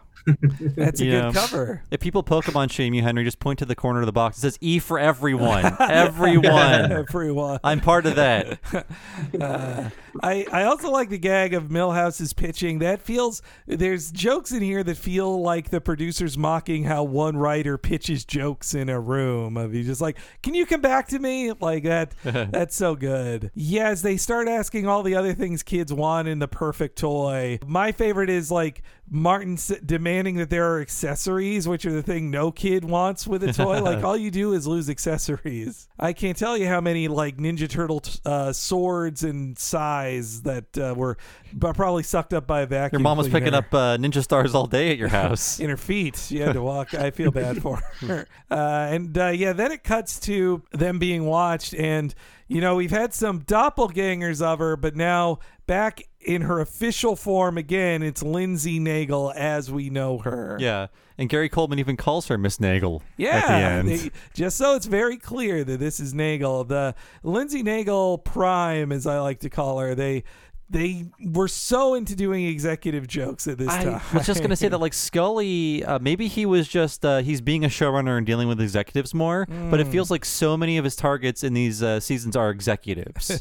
who tell them bad things to do and you just have to be angry at their terribleness. I, you know, maybe it was too that Matt Groening had left the show regularly at this time and perhaps there was fewer cushions in between the Oh, yeah. executive level and the showrunner level. and James L. Brooks is off making as good as it gets and things like that. Like he's his movie career is rejuvenated after that. That's right. He's he's uh, probably workshopping the script for Spanglish, right? As they're Mm. doing this. Yeah. So meanwhile, he can't. Uh, maybe Scully's having to see the exec level a lot more. Yeah. So as the uh, the focus group continues, uh, we get some very unhelpful stuff from Ralph. It'd be full of surprises. It should never stop dancing. It should need accessories. Now that's market research you can take to the bank. The money bank. I just wish those second graders would stop jerking us around. Fun toys are fun. Well said, Ralph. But we're trying to come up with a name for a toy. Mrs. Fun? Not bad. Fun? Ralph, there are no right or wrong answers, but if you don't pipe down, I'm giving you an F. The before teacher yelled at me too. No one's yelling. We're just brainstorming names. Uh, Lisa, any ideas? Oh, uh, name with fun? Um, fungus? Funzo? Attila the Fun? Lisa, are you doing math? Uh, just a few Venn diagrams. There's more under her chair. Ralph is a snitch. Boo. Yeah. It does feel like uh, we've been talking about this consistently throughout uh, season 11. Like, just as you think there's going to be like a Lisa story, it's like swatted down. It's like, no, it, actually, a story, it's, about, it's a story about an evil robot or whatever. Yeah. I guess technically Lisa's the lead for the second half of this, but Bart's with Yeah. her basically every place. Yeah. Well, also, you think that the episode is, uh, from this point on, you think it's going to be about how Bart's doing good at school and she isn't, but that's dropped like in 20 seconds as well. There are so many ideas, uh, and I credit them for all of them, but none of them really get developed enough, which is fine because it's very funny. But I feel like you, you're wasting all these ideas that could be episodes, or at least like their own plot somewhere else. Yeah, I feel like if this had been an earlier from an earlier season, there like it would have just you could take any part of it and of this episode and then just imagine like uh, an earlier season would just commit to it and then that would be the episode. So like I remembered this as as an like insofar as I did remember as an episode about uh like the the, the toys, like Mm. the specifically the toys. But they're only like they're kind of like what introduced some way through Act Two, and then sort of like I don't know, like Act Three, if if there even really is an Act Three, like they kind of briefly appear. Like any part of this episode could digress and become become something else because it's so uh, so disparate. And uh, Bart saying that the ironing is delicious is pretty fun, especially his great reaction when Lisa corrects him. He's like? And there's no Mo saying wah, but uh, there's a lot of that in general in this. Yeah, so at first it seems like it's about Lisa now being in trouble while Bart is the celebrated kid, but then instead a conspiracy is revealed. Now, I conflated this with a later episode that would happen in the next year. That's not a Christmas episode, but in the episode where Homer becomes uh, Mr. X, sort of like the Drudge Report guy, he unveils a conspiracy and that the flu shot is just a, uh, a conspiracy to give you Christmas shopping fever. Right. So I, I, I misremembered that as being part of this plot as well. I forgot that was the Drudge Report twist in that one. Yeah. and having flu vaccine controversy is not very good now. Ooh, you're right. I'm glad that yeah. episode aired 20 years ago, but uh, for some reason I was thinking that was part of this. Boy, It's okay. By the, by the time this episode of Talking Simpsons airs, I'm sure that uh, there'll be a vaccine. Mm, we get we can hope. Delivered right to your door. uh, yeah, the uh, and it's an extremely poor one-way mirror that reveals the secret room that Lisa goes into. Uh, and I like when she picks up the noted suggestions. I thought there'd be more jokes in it, but really the only one is like "ha ha" is written down, which is pretty good. But uh, then the end of the act comes as a scary skeleton robot uh, uh, tells Lisa, "I see you." It's good. It's a good mislead to think you make you think like, oh, the robots are evil now and they're going to kill kids or something like that. There's an invasion of killer robots. You that you don't make a toy connection here. I think too. The Simpsons. You know, probably there was other people talking about it, but it became like an internet thing later about how horrifying a Furby without fur is. Oh yeah, yeah. But that's what that joke is. yeah. I did want to ask uh, Luke about because he's a bit younger than us. Were you a recipient of a Furby? Because I mean, Funzo, who we're going to meet very soon, is the Furby parody. they were around like i would have i when when i first saw this episode i would have recognized this as like oh yeah that's a furby but i don't remember them being like like very big i don't know Interesting. like like i don't know what i i mean i don't know I, pokemon had like a near monopoly at my school for like several Mm. years so that may have like we may have like resisted furby mania because of that There was a I did some research and there was a Furby bubble from 98 to 2000 uh, to 2000. So that was Hmm. it. That's basically it. And I was too old for Furby, but part of me was like, boy, I wonder how they work and I kind of wanted to get one just to see how it worked because I was like, it can't be doing all the things people are saying it's doing. It's from a, it's from Tiger Electronics. I played their handheld games. Yes. They're bad. Bad, and it only cost twenty dollars. It can't be that smart. But I knew like the shame of buying a Furby. I could never recover from that. So yeah, it was it was a smart move by Tiger to you know take the Tamagotchi craze from a few a couple years earlier and then graft that onto basically a Teddy Ruxpin that uh, just makes noise and like learns from you and closes its eyes. The yeah, I never had a Furby either. My little uh, my younger brother, he was 14 when they came out, so he wasn't, or 13, it wasn't for him either. I think also, you know, it was kind of a gender free toy, but I do think that com- rewatching some of the old commercials, I think it was more aimed at girls than boys. I guess like a, a, deficiency of the Furby from like a market perspective compared to Pokemon was that I don't know how much differentiation there was between different Furbies. Like presumably they came in like different colors and had like maybe some different i don't know facial features maybe accessorization the reason pokemon was such genius is because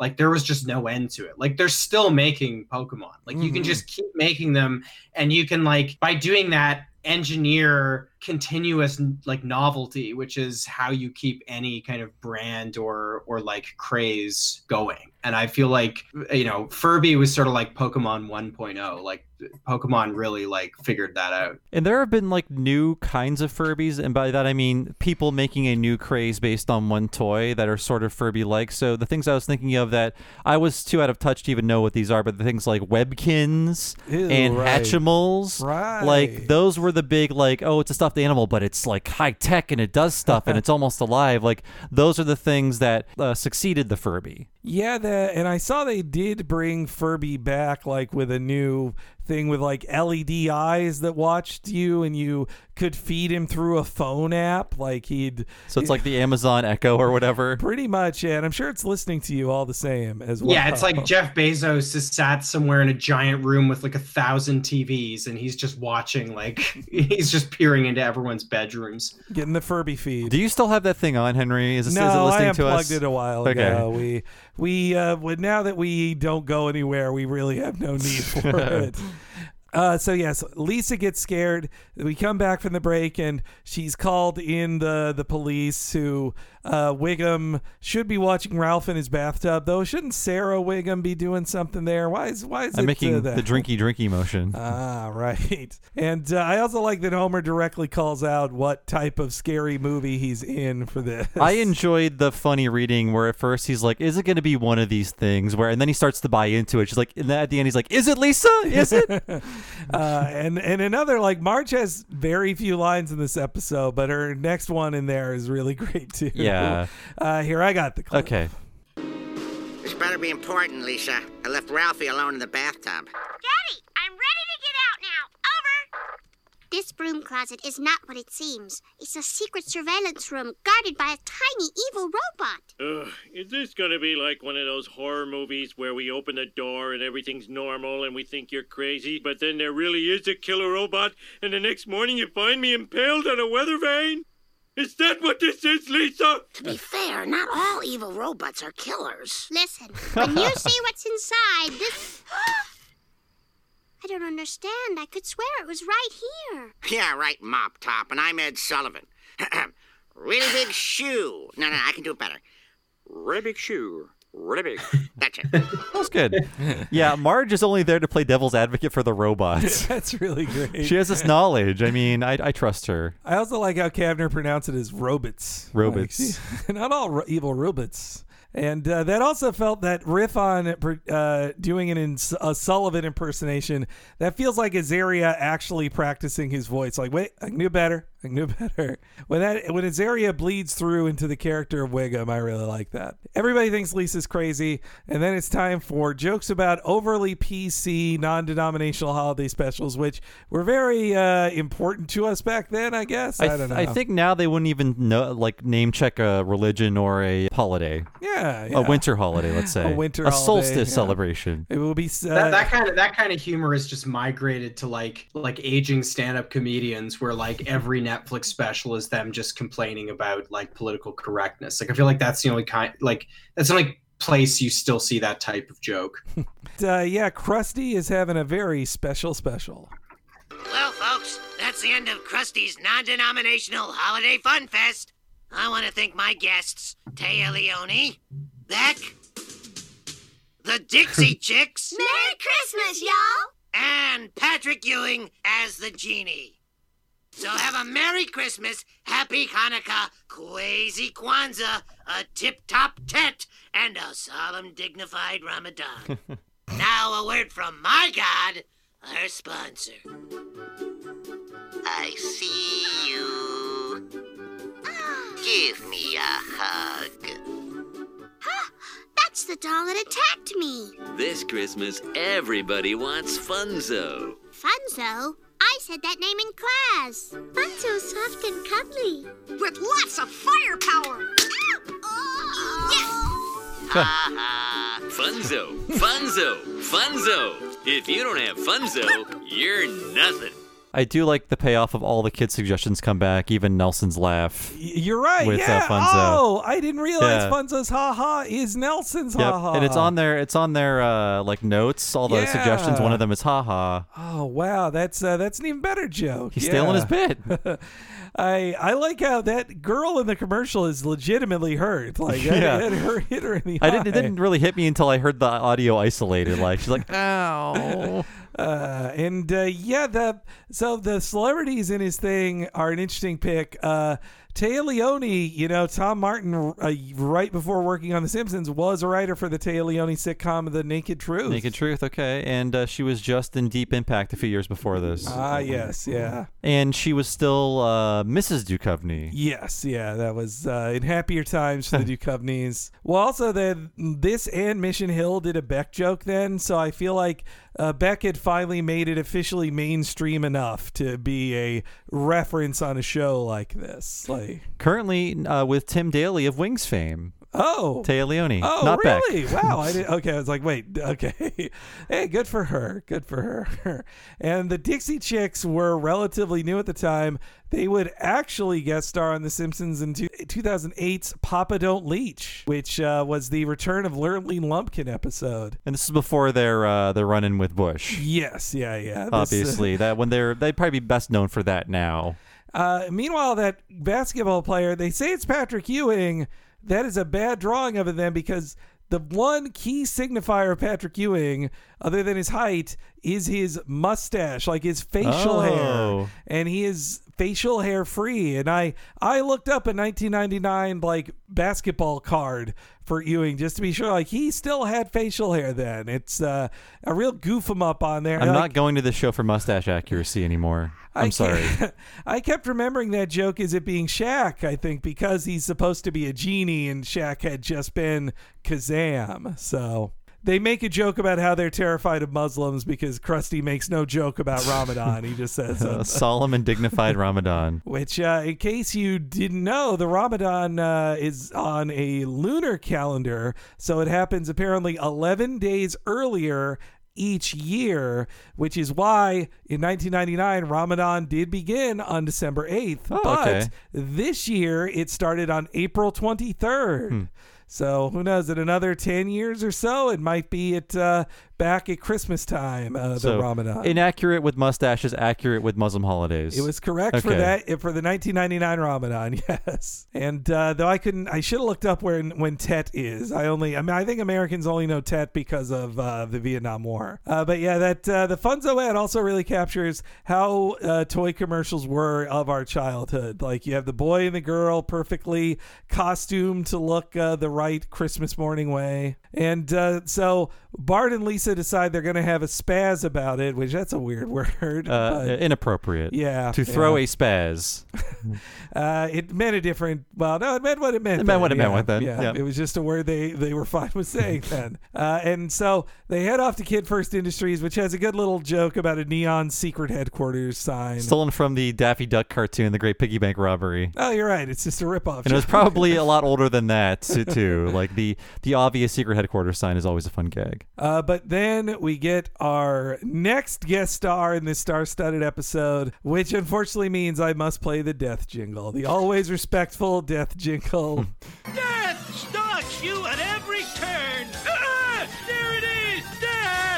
So, yes, Gary Coleman, uh, who passed away May 28th, 2010, at the age of 42. And you might be thinking, like, well, I remember him as a sitcom star, not a security guard. But I think uh, we all forgot about Gary Coleman after, you know, the 80s were over.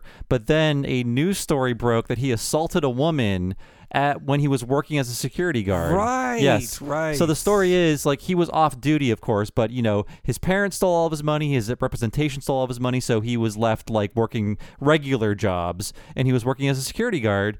And at one point, uh, he was out shopping for a bulletproof vest, and a woman at the store noticed him and was like, "Oh, can I get your autograph?"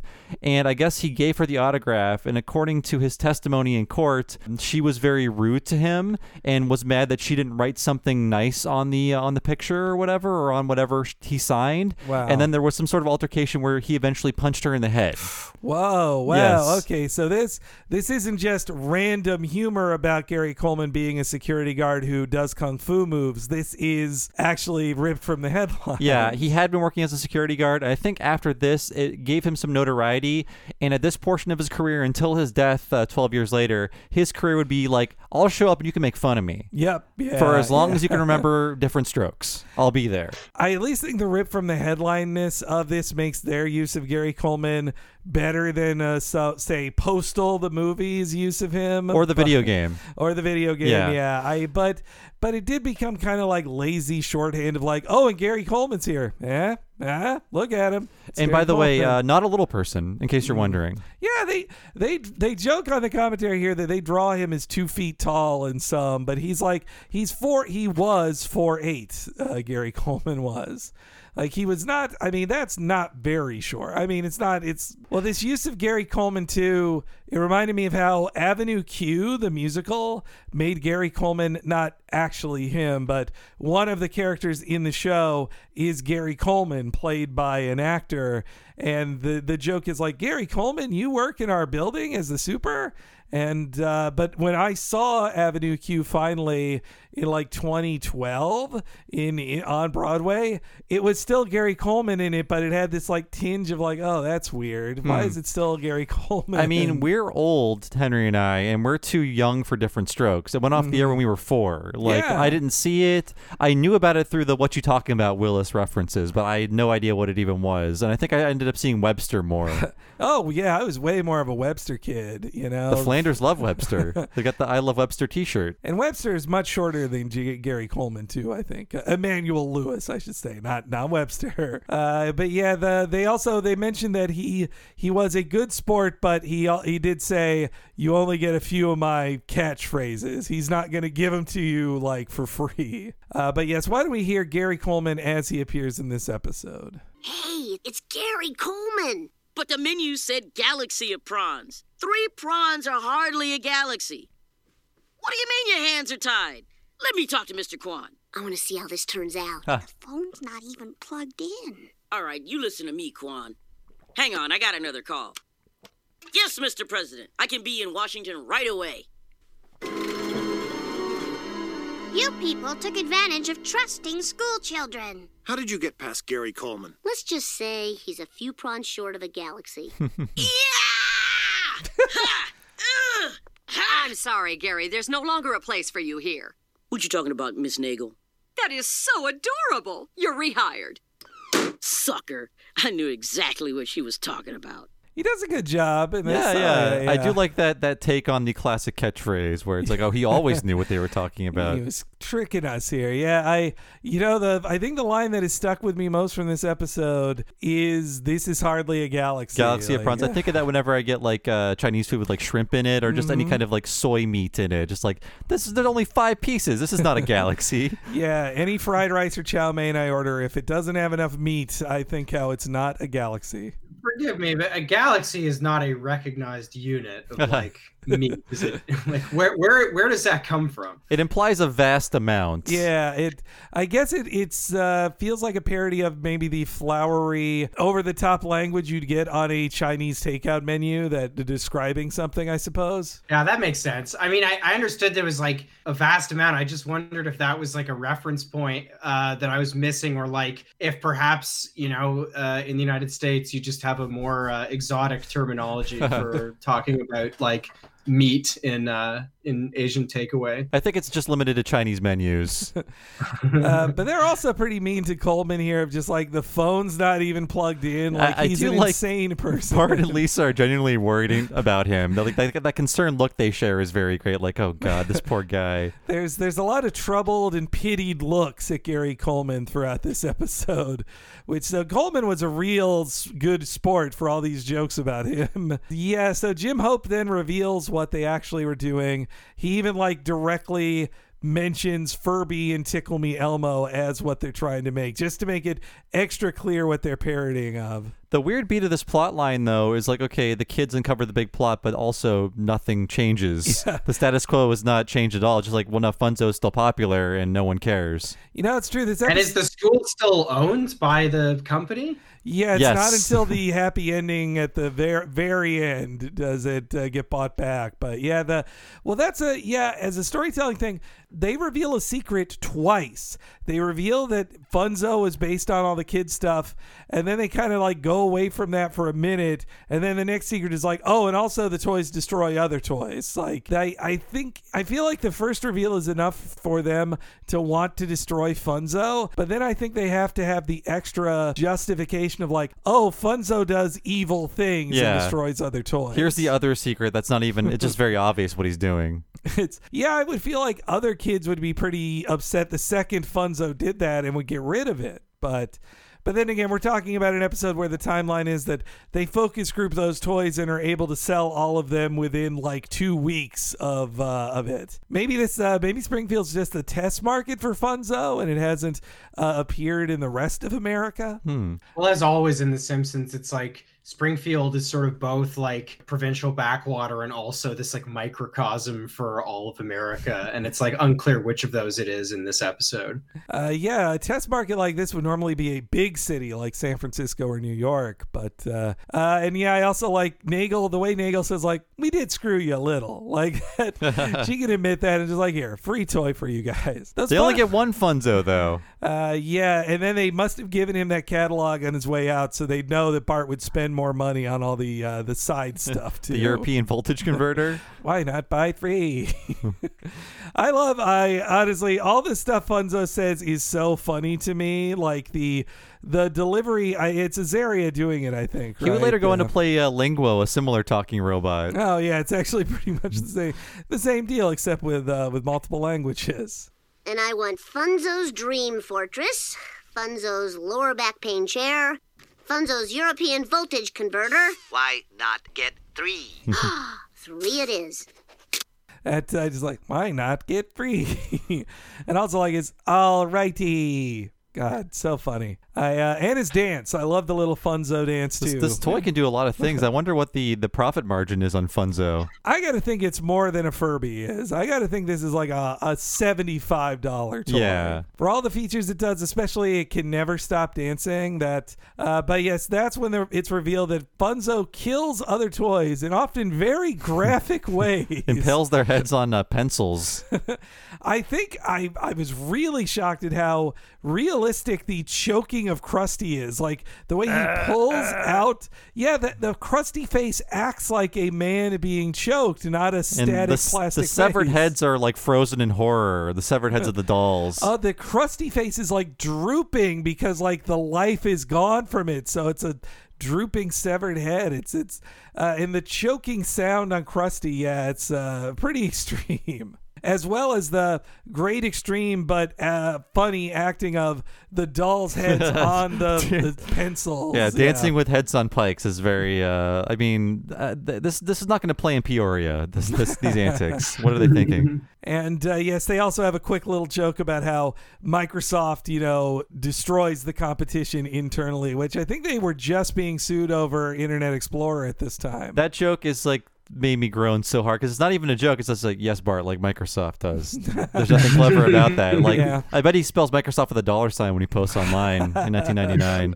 Then it cuts to outside the Try-N-Save where Lisa trying to enforce a boycott actually tells people how to uh, or convinces people to break into the store and steal stuff. It's definitely parodying the toy crazes that were happening. You'd see the Yeah. horrifying videos of the battles over a Tickle Me Elmo. I, I think I'm uh, I'm old enough to remember before the days of like doorbusters. There were no like we're gonna camp out to go shopping at five in the morning when Best Buy opens. Uh, I just remember that being a fairly new thing in the late '90s.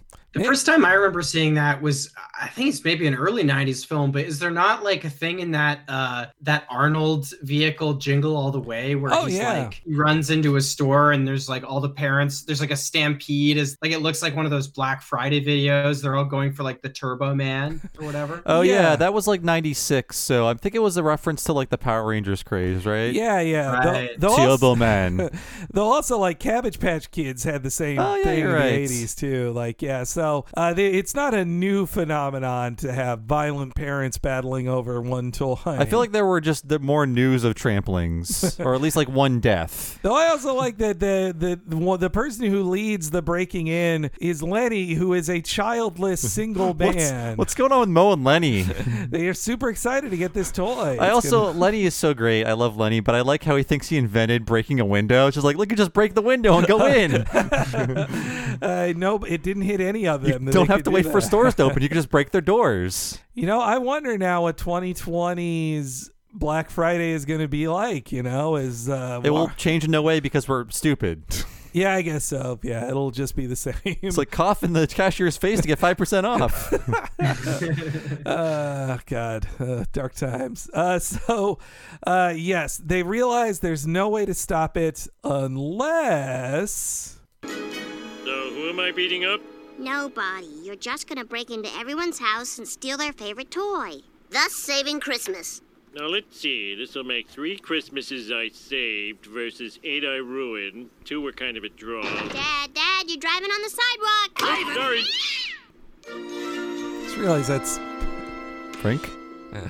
Joy to the world, the Lord is come. Let earth receive her King. Season's greetings. Peace out. Bart with a very 1999 peace out accent. Like that was that was fresh then. Which that's also that feels like classic though season one Bart where he just says a thing he heard on television. One thing about this, we've been talking about all these ideas that um, they should be full episodes or at least like plots and episodes. The thing about Homer stealing Christmas is two scenes, and then in the uh, season 15 episode, Tis the 15th season, it's the Christmas episode for that season, Mm. there's an entire like Homer as the Grinch stealing all the presents with a song. Oh yeah. So I feel like like yeah. yeah, that was a good idea, except it's just two scenes of caroling and antics. But they decided like let's just make it a full Grinch thing. That was smart. And in fact, the promo art for this episode that you would see like in TV Guide or whatever is like Homer being too fat to go down a chimney. Oh, right. So like right, yeah. they took those two scenes and made that like the the spotlight for this episode. Well, Homer in a Santa costume, that feels like the easy sell of the episode. But even Homer's just like, what am I doing here? Like, Homer uh, is confused. He's been called into the end of this episode that he really wasn't featured in. But you're saying like it's almost ten years to the day where the the first one aired when he was also Santa. So That's right, It's nice. Uh, it's like poetry, right? it rhymes. I also like Homer thinks he was getting called in to beat people up. Like that was his plan. I totally missed that that was. You hear a Glavin, just a quick little Glavin that it's Frank he almost runs So it's, into. it's not a cat. It's Frank. well, I think it's a cat and Cat- Frank. he was holding his cat. Homer busting into places to steal stuff is good, though. For it to work, they have to draw the Funzos unwrapped, which is like, no, shouldn't they be wrapped up under the Christmas tree? They they're giving them the Funzos without May- as a prize. They're so advanced they unwrap themselves. Ah, I see. And uh, yeah, they so they collect them all in uh, one evening. Homer's sack can somehow contain like thousands of Funzos in them. It's the perfect uh, parody for the song "Tiny Bubbles." Mm. Yeah, wrapping Oh! funzos in my oh, sack. I didn't realize that was a Tiny Yeah. Bubbles reference. Yeah, Wow. you're no, you're not a fan of Don Ho. I uh, I barely remember that song. Uh, did the Muppets ever sing it? Maybe then I would have heard. I'm it. sure they probably did. it was Don Ho's signature song, by the way. Ah, okay. Tiny bubbles in the wine make me happy, make me feel fine. Oh, okay. Well, thank you. What you. kind of wine has bubbles in it? I'm confused. Yeah, that sounds like champagne. uh, but yes, the madness ends here, as as Homer says, or Lisa says it, which uh, if Homer had a nickel for every time he heard that. Uh, but Gary Coleman won't let it go that easily. Well, what do we have here? Looks like the biggest ripoff since Webster. Oh, Please, Mr. Coleman, we can explain. I'm listening. Your toy company is evil. Well, isn't it possible for an evil company to make people happy? Are you saying the end justifies the means? That's a very glib interpretation. Hey, don't talk to my sister that way. No, Bart, he's right. I did oversimplify. Perhaps, but let's not get bogged down in semantics. I think what Lisa meant to say is. And so, Gary Coleman and the Simpsons argued long into the night. And then, as day broke, the spirit of the season entered their hearts. Let's just agree that the commercialization of Christmas is at best a mixed blessing. Amen. Amen. Love. Lisa ends up on like a very centrist take on this whole thing. This, like, this is my favorite. This is my favorite uh, bit in the episode because uh, I love that. Like, yeah, at the beginning of that uh, part, it seems like gonna be like a pain to like nuance or whatever, and it's like, look, you know, don't be reductive. Like, like do discourse properly, and you'll arrive at like a real conclusion. And the conclusion that they arrive at is just like the most like milquetoast, meaningless kind of thing that absolutely everybody would agree with, but also like doesn't really like elucidate like anything. Yeah, it definitely comes from their Ivy League background of debate of just like, well, let's just all agree it's a mixed blessing. Yeah, okay. Yeah. In in conclusion, Christmas is a land of contrast. Though this, uh, I mean, in this era, this is about the centering of Lisa. Like she's she's not as progressive as as the show goes on. You know, and when she is, she's a sellout occasionally. Yeah, yeah. Uh, so another death jingle. is that button Uh, warmed up? I got it here. Okay. All right, one more death jingle. Death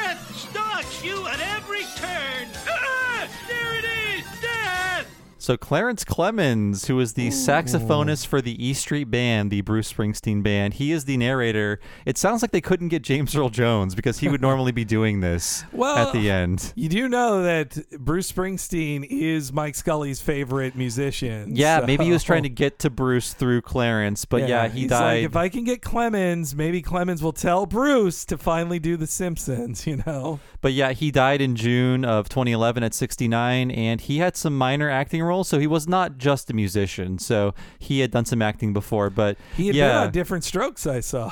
And I just thought while doing this episode that this is the first Simpsons since Homer at the Bat to have two black guest stars. I think. Oh, I think. I think you're right. Uh, maybe, uh, maybe I'm not sure what the racial status of Cypress Hill is, so it could be muddy. But uh, oh, actually, yeah, you're right. Okay. That, that definitely Cypress Hill changes. well, they that. very rarely have more than one African American guest star, and in this case, they're both dead. But still, it's an achievement. Uh man, the yeah the.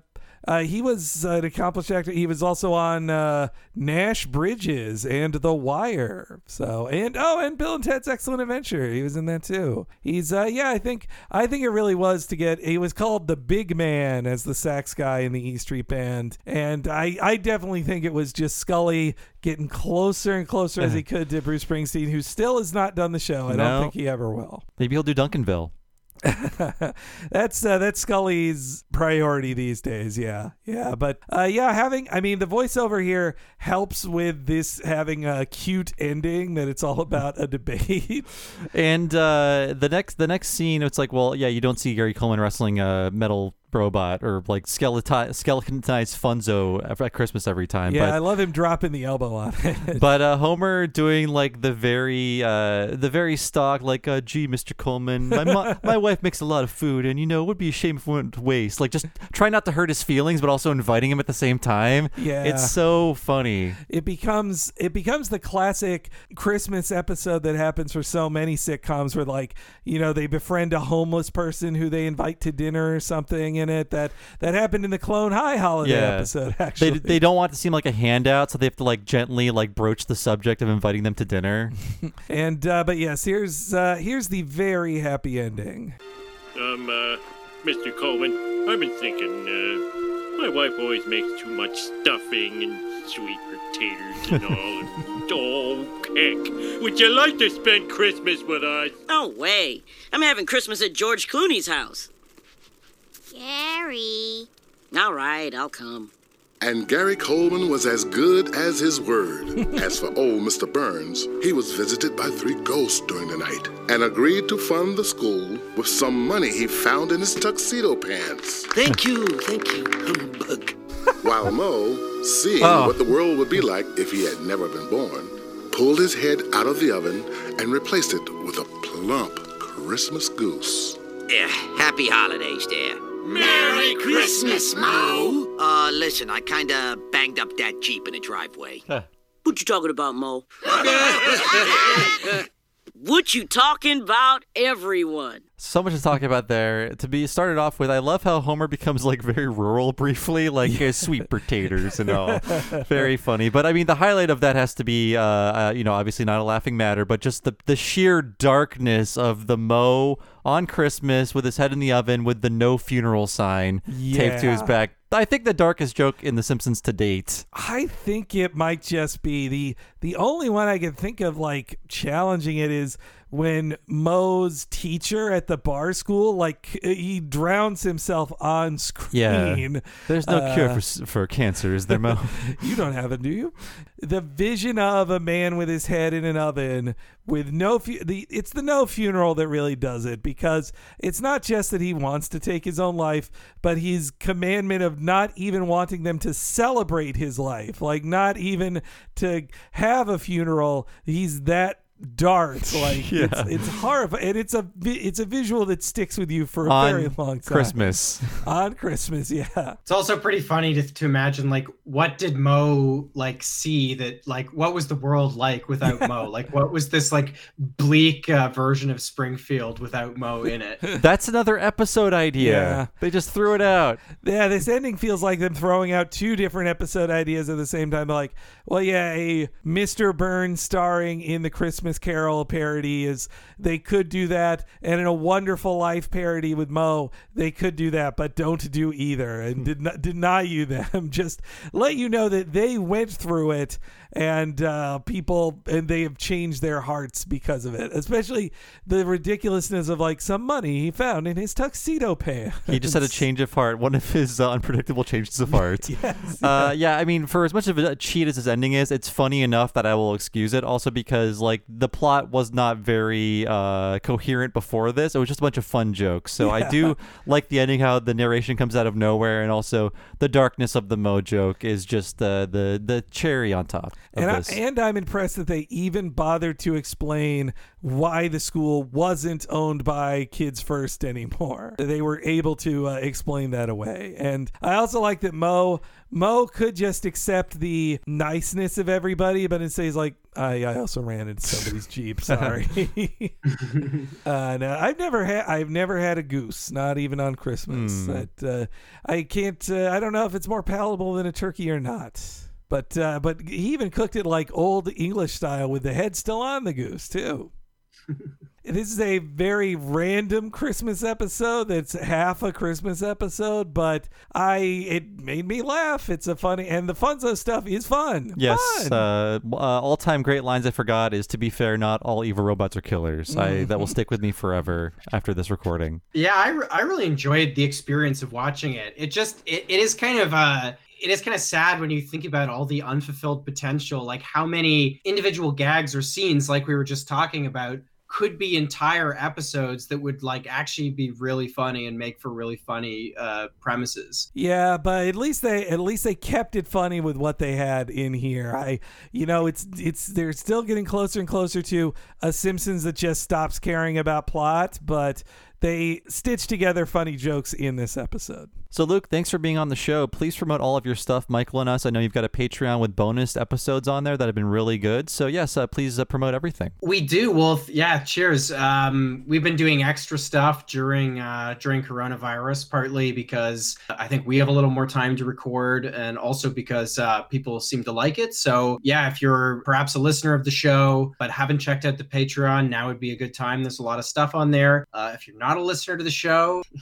should be. It's fun. Uh, check us out. Definitely has a little bit of uh, the flavor of you know what we just recorded, and as much as I feel like even more so than usual. Like every time I every time I come on the show, you know, going back to these episodes is always like revisiting parts of childhood, but this one even more so. So, you know, my show is a little bit like that except very much like the early 2000s kind of Bush era. We came we we flew pretty close to it uh when we were talking about the Dixie Chicks Mhm. on uh on this one, but um yeah, kind of like looking at, uh, you know, we spent a lot of time looking at early to mid 2000s kind of uh, liberal and conservative paraphernalia and kind of discussing it through the lens of current events, but also just watching stuff we like, um, you know, which we've increasingly had to do more of because there's only like so many Dinesh D'Souza movies you can sit through. Or, What a or shame. I I always appreciate it when you guys treat yourself to something you'll enjoy instead of hate. Well, that's you, you and me both. I think Will is uh, more in the camp of like, let's just do every Dinesh D'Souza movie. Which actually, incidentally, after this, I am recording with Will, and we are doing a Dinesh D'Souza movie. So Oh, pray God- for me. Godspeed. Godspeed. That's all that's playing in quarantine theaters now. You just you just go there and get sick and watch a bad movie. Uh, oh, and also uh, you do a lot of great work for Jacobin as well. Cheers! Yeah, uh, you, yeah. Find my articles at uh, Jacobin. You can follow me at uh, Luke W Savage on uh, on Twitter. Uh, everything everything I do, uh, all everything in the Luke Savage brand is aggregated uh, there. Uh, but thank you so much again, Luke. It's always great having you back. Yeah. Always a pleasure, guys. So thanks so much to Luke for being on our show. Please check out Michael and us. Uh, as for us, if you want to support our show and get all of our podcasts one week ahead of time and ad free, please go to patreon.com slash talking simpsons. And when you sign up there at the $5 level, you'll get just that, but also access to everything behind the $5 paywall. When you sign up, you'll immediately have access to everything we've been making behind that paywall for the past three plus years. And that includes all of our limited miniseries. The most recent one was Talking Mission Hill. We went over the entire Mission Hill season, the only season, using the Talking Simpsons treatment. That's only behind the Patreon paywall, along with over 100 bonus podcasts. Frankly, too many to list here, but Henry can tell everybody out there what's happening at the $10 level. One mega long podcast once a month that is only for patrons at that level or higher. Yes, if you want all that $5 stuff plus a bit extra, for 10 bucks a month, you get the What a Cartoon Movie podcast, our monthly exploration of a different animated feature film that we are doing now. We're closing in on our second year of doing it. So there's over 80 hours of back catalog. If you sign up now, you can hear recent ones like The Black Cauldron and Space Jam. We had a ton of fun on those. So get all that $5 stuff plus a, the What a Cartoon Movie if you are a $10 up subscriber at patreon.com slash talking simpson So as for me, I have been one of your hosts, Bob Mackey. You can find me on Twitter as Bob Servo. My other podcast, of course, is Retronauts. That's a podcast all about classic video games. You can find that wherever you find podcasts, or go to patreon.com slash retronauts. Sign up there and get early access and two exclusive episodes every month. Again, that is patreon.com slash retronauts. Henry, how about you? Hey, it's me, Henry Gilbert. Follow me on Twitter at H E N E R E Y G to stay up to date with everything that's going on in my life. Plus, if you want to stay up to date with everything that happens on Talking Simpsons and our sister podcast, What a Cartoon, you need to subscribe on Twitter to at Talk Simpsons Pod. At Talk Simpsons Pod will keep you up to date anytime new podcasts go live on the Patreon, on the free feed, and whenever extras go up too. You'll stay in the loop with at Talk Simpsons Pod. Thanks so much for listening, folks. We'll see you next week for Little Big Mom, and we'll see you then.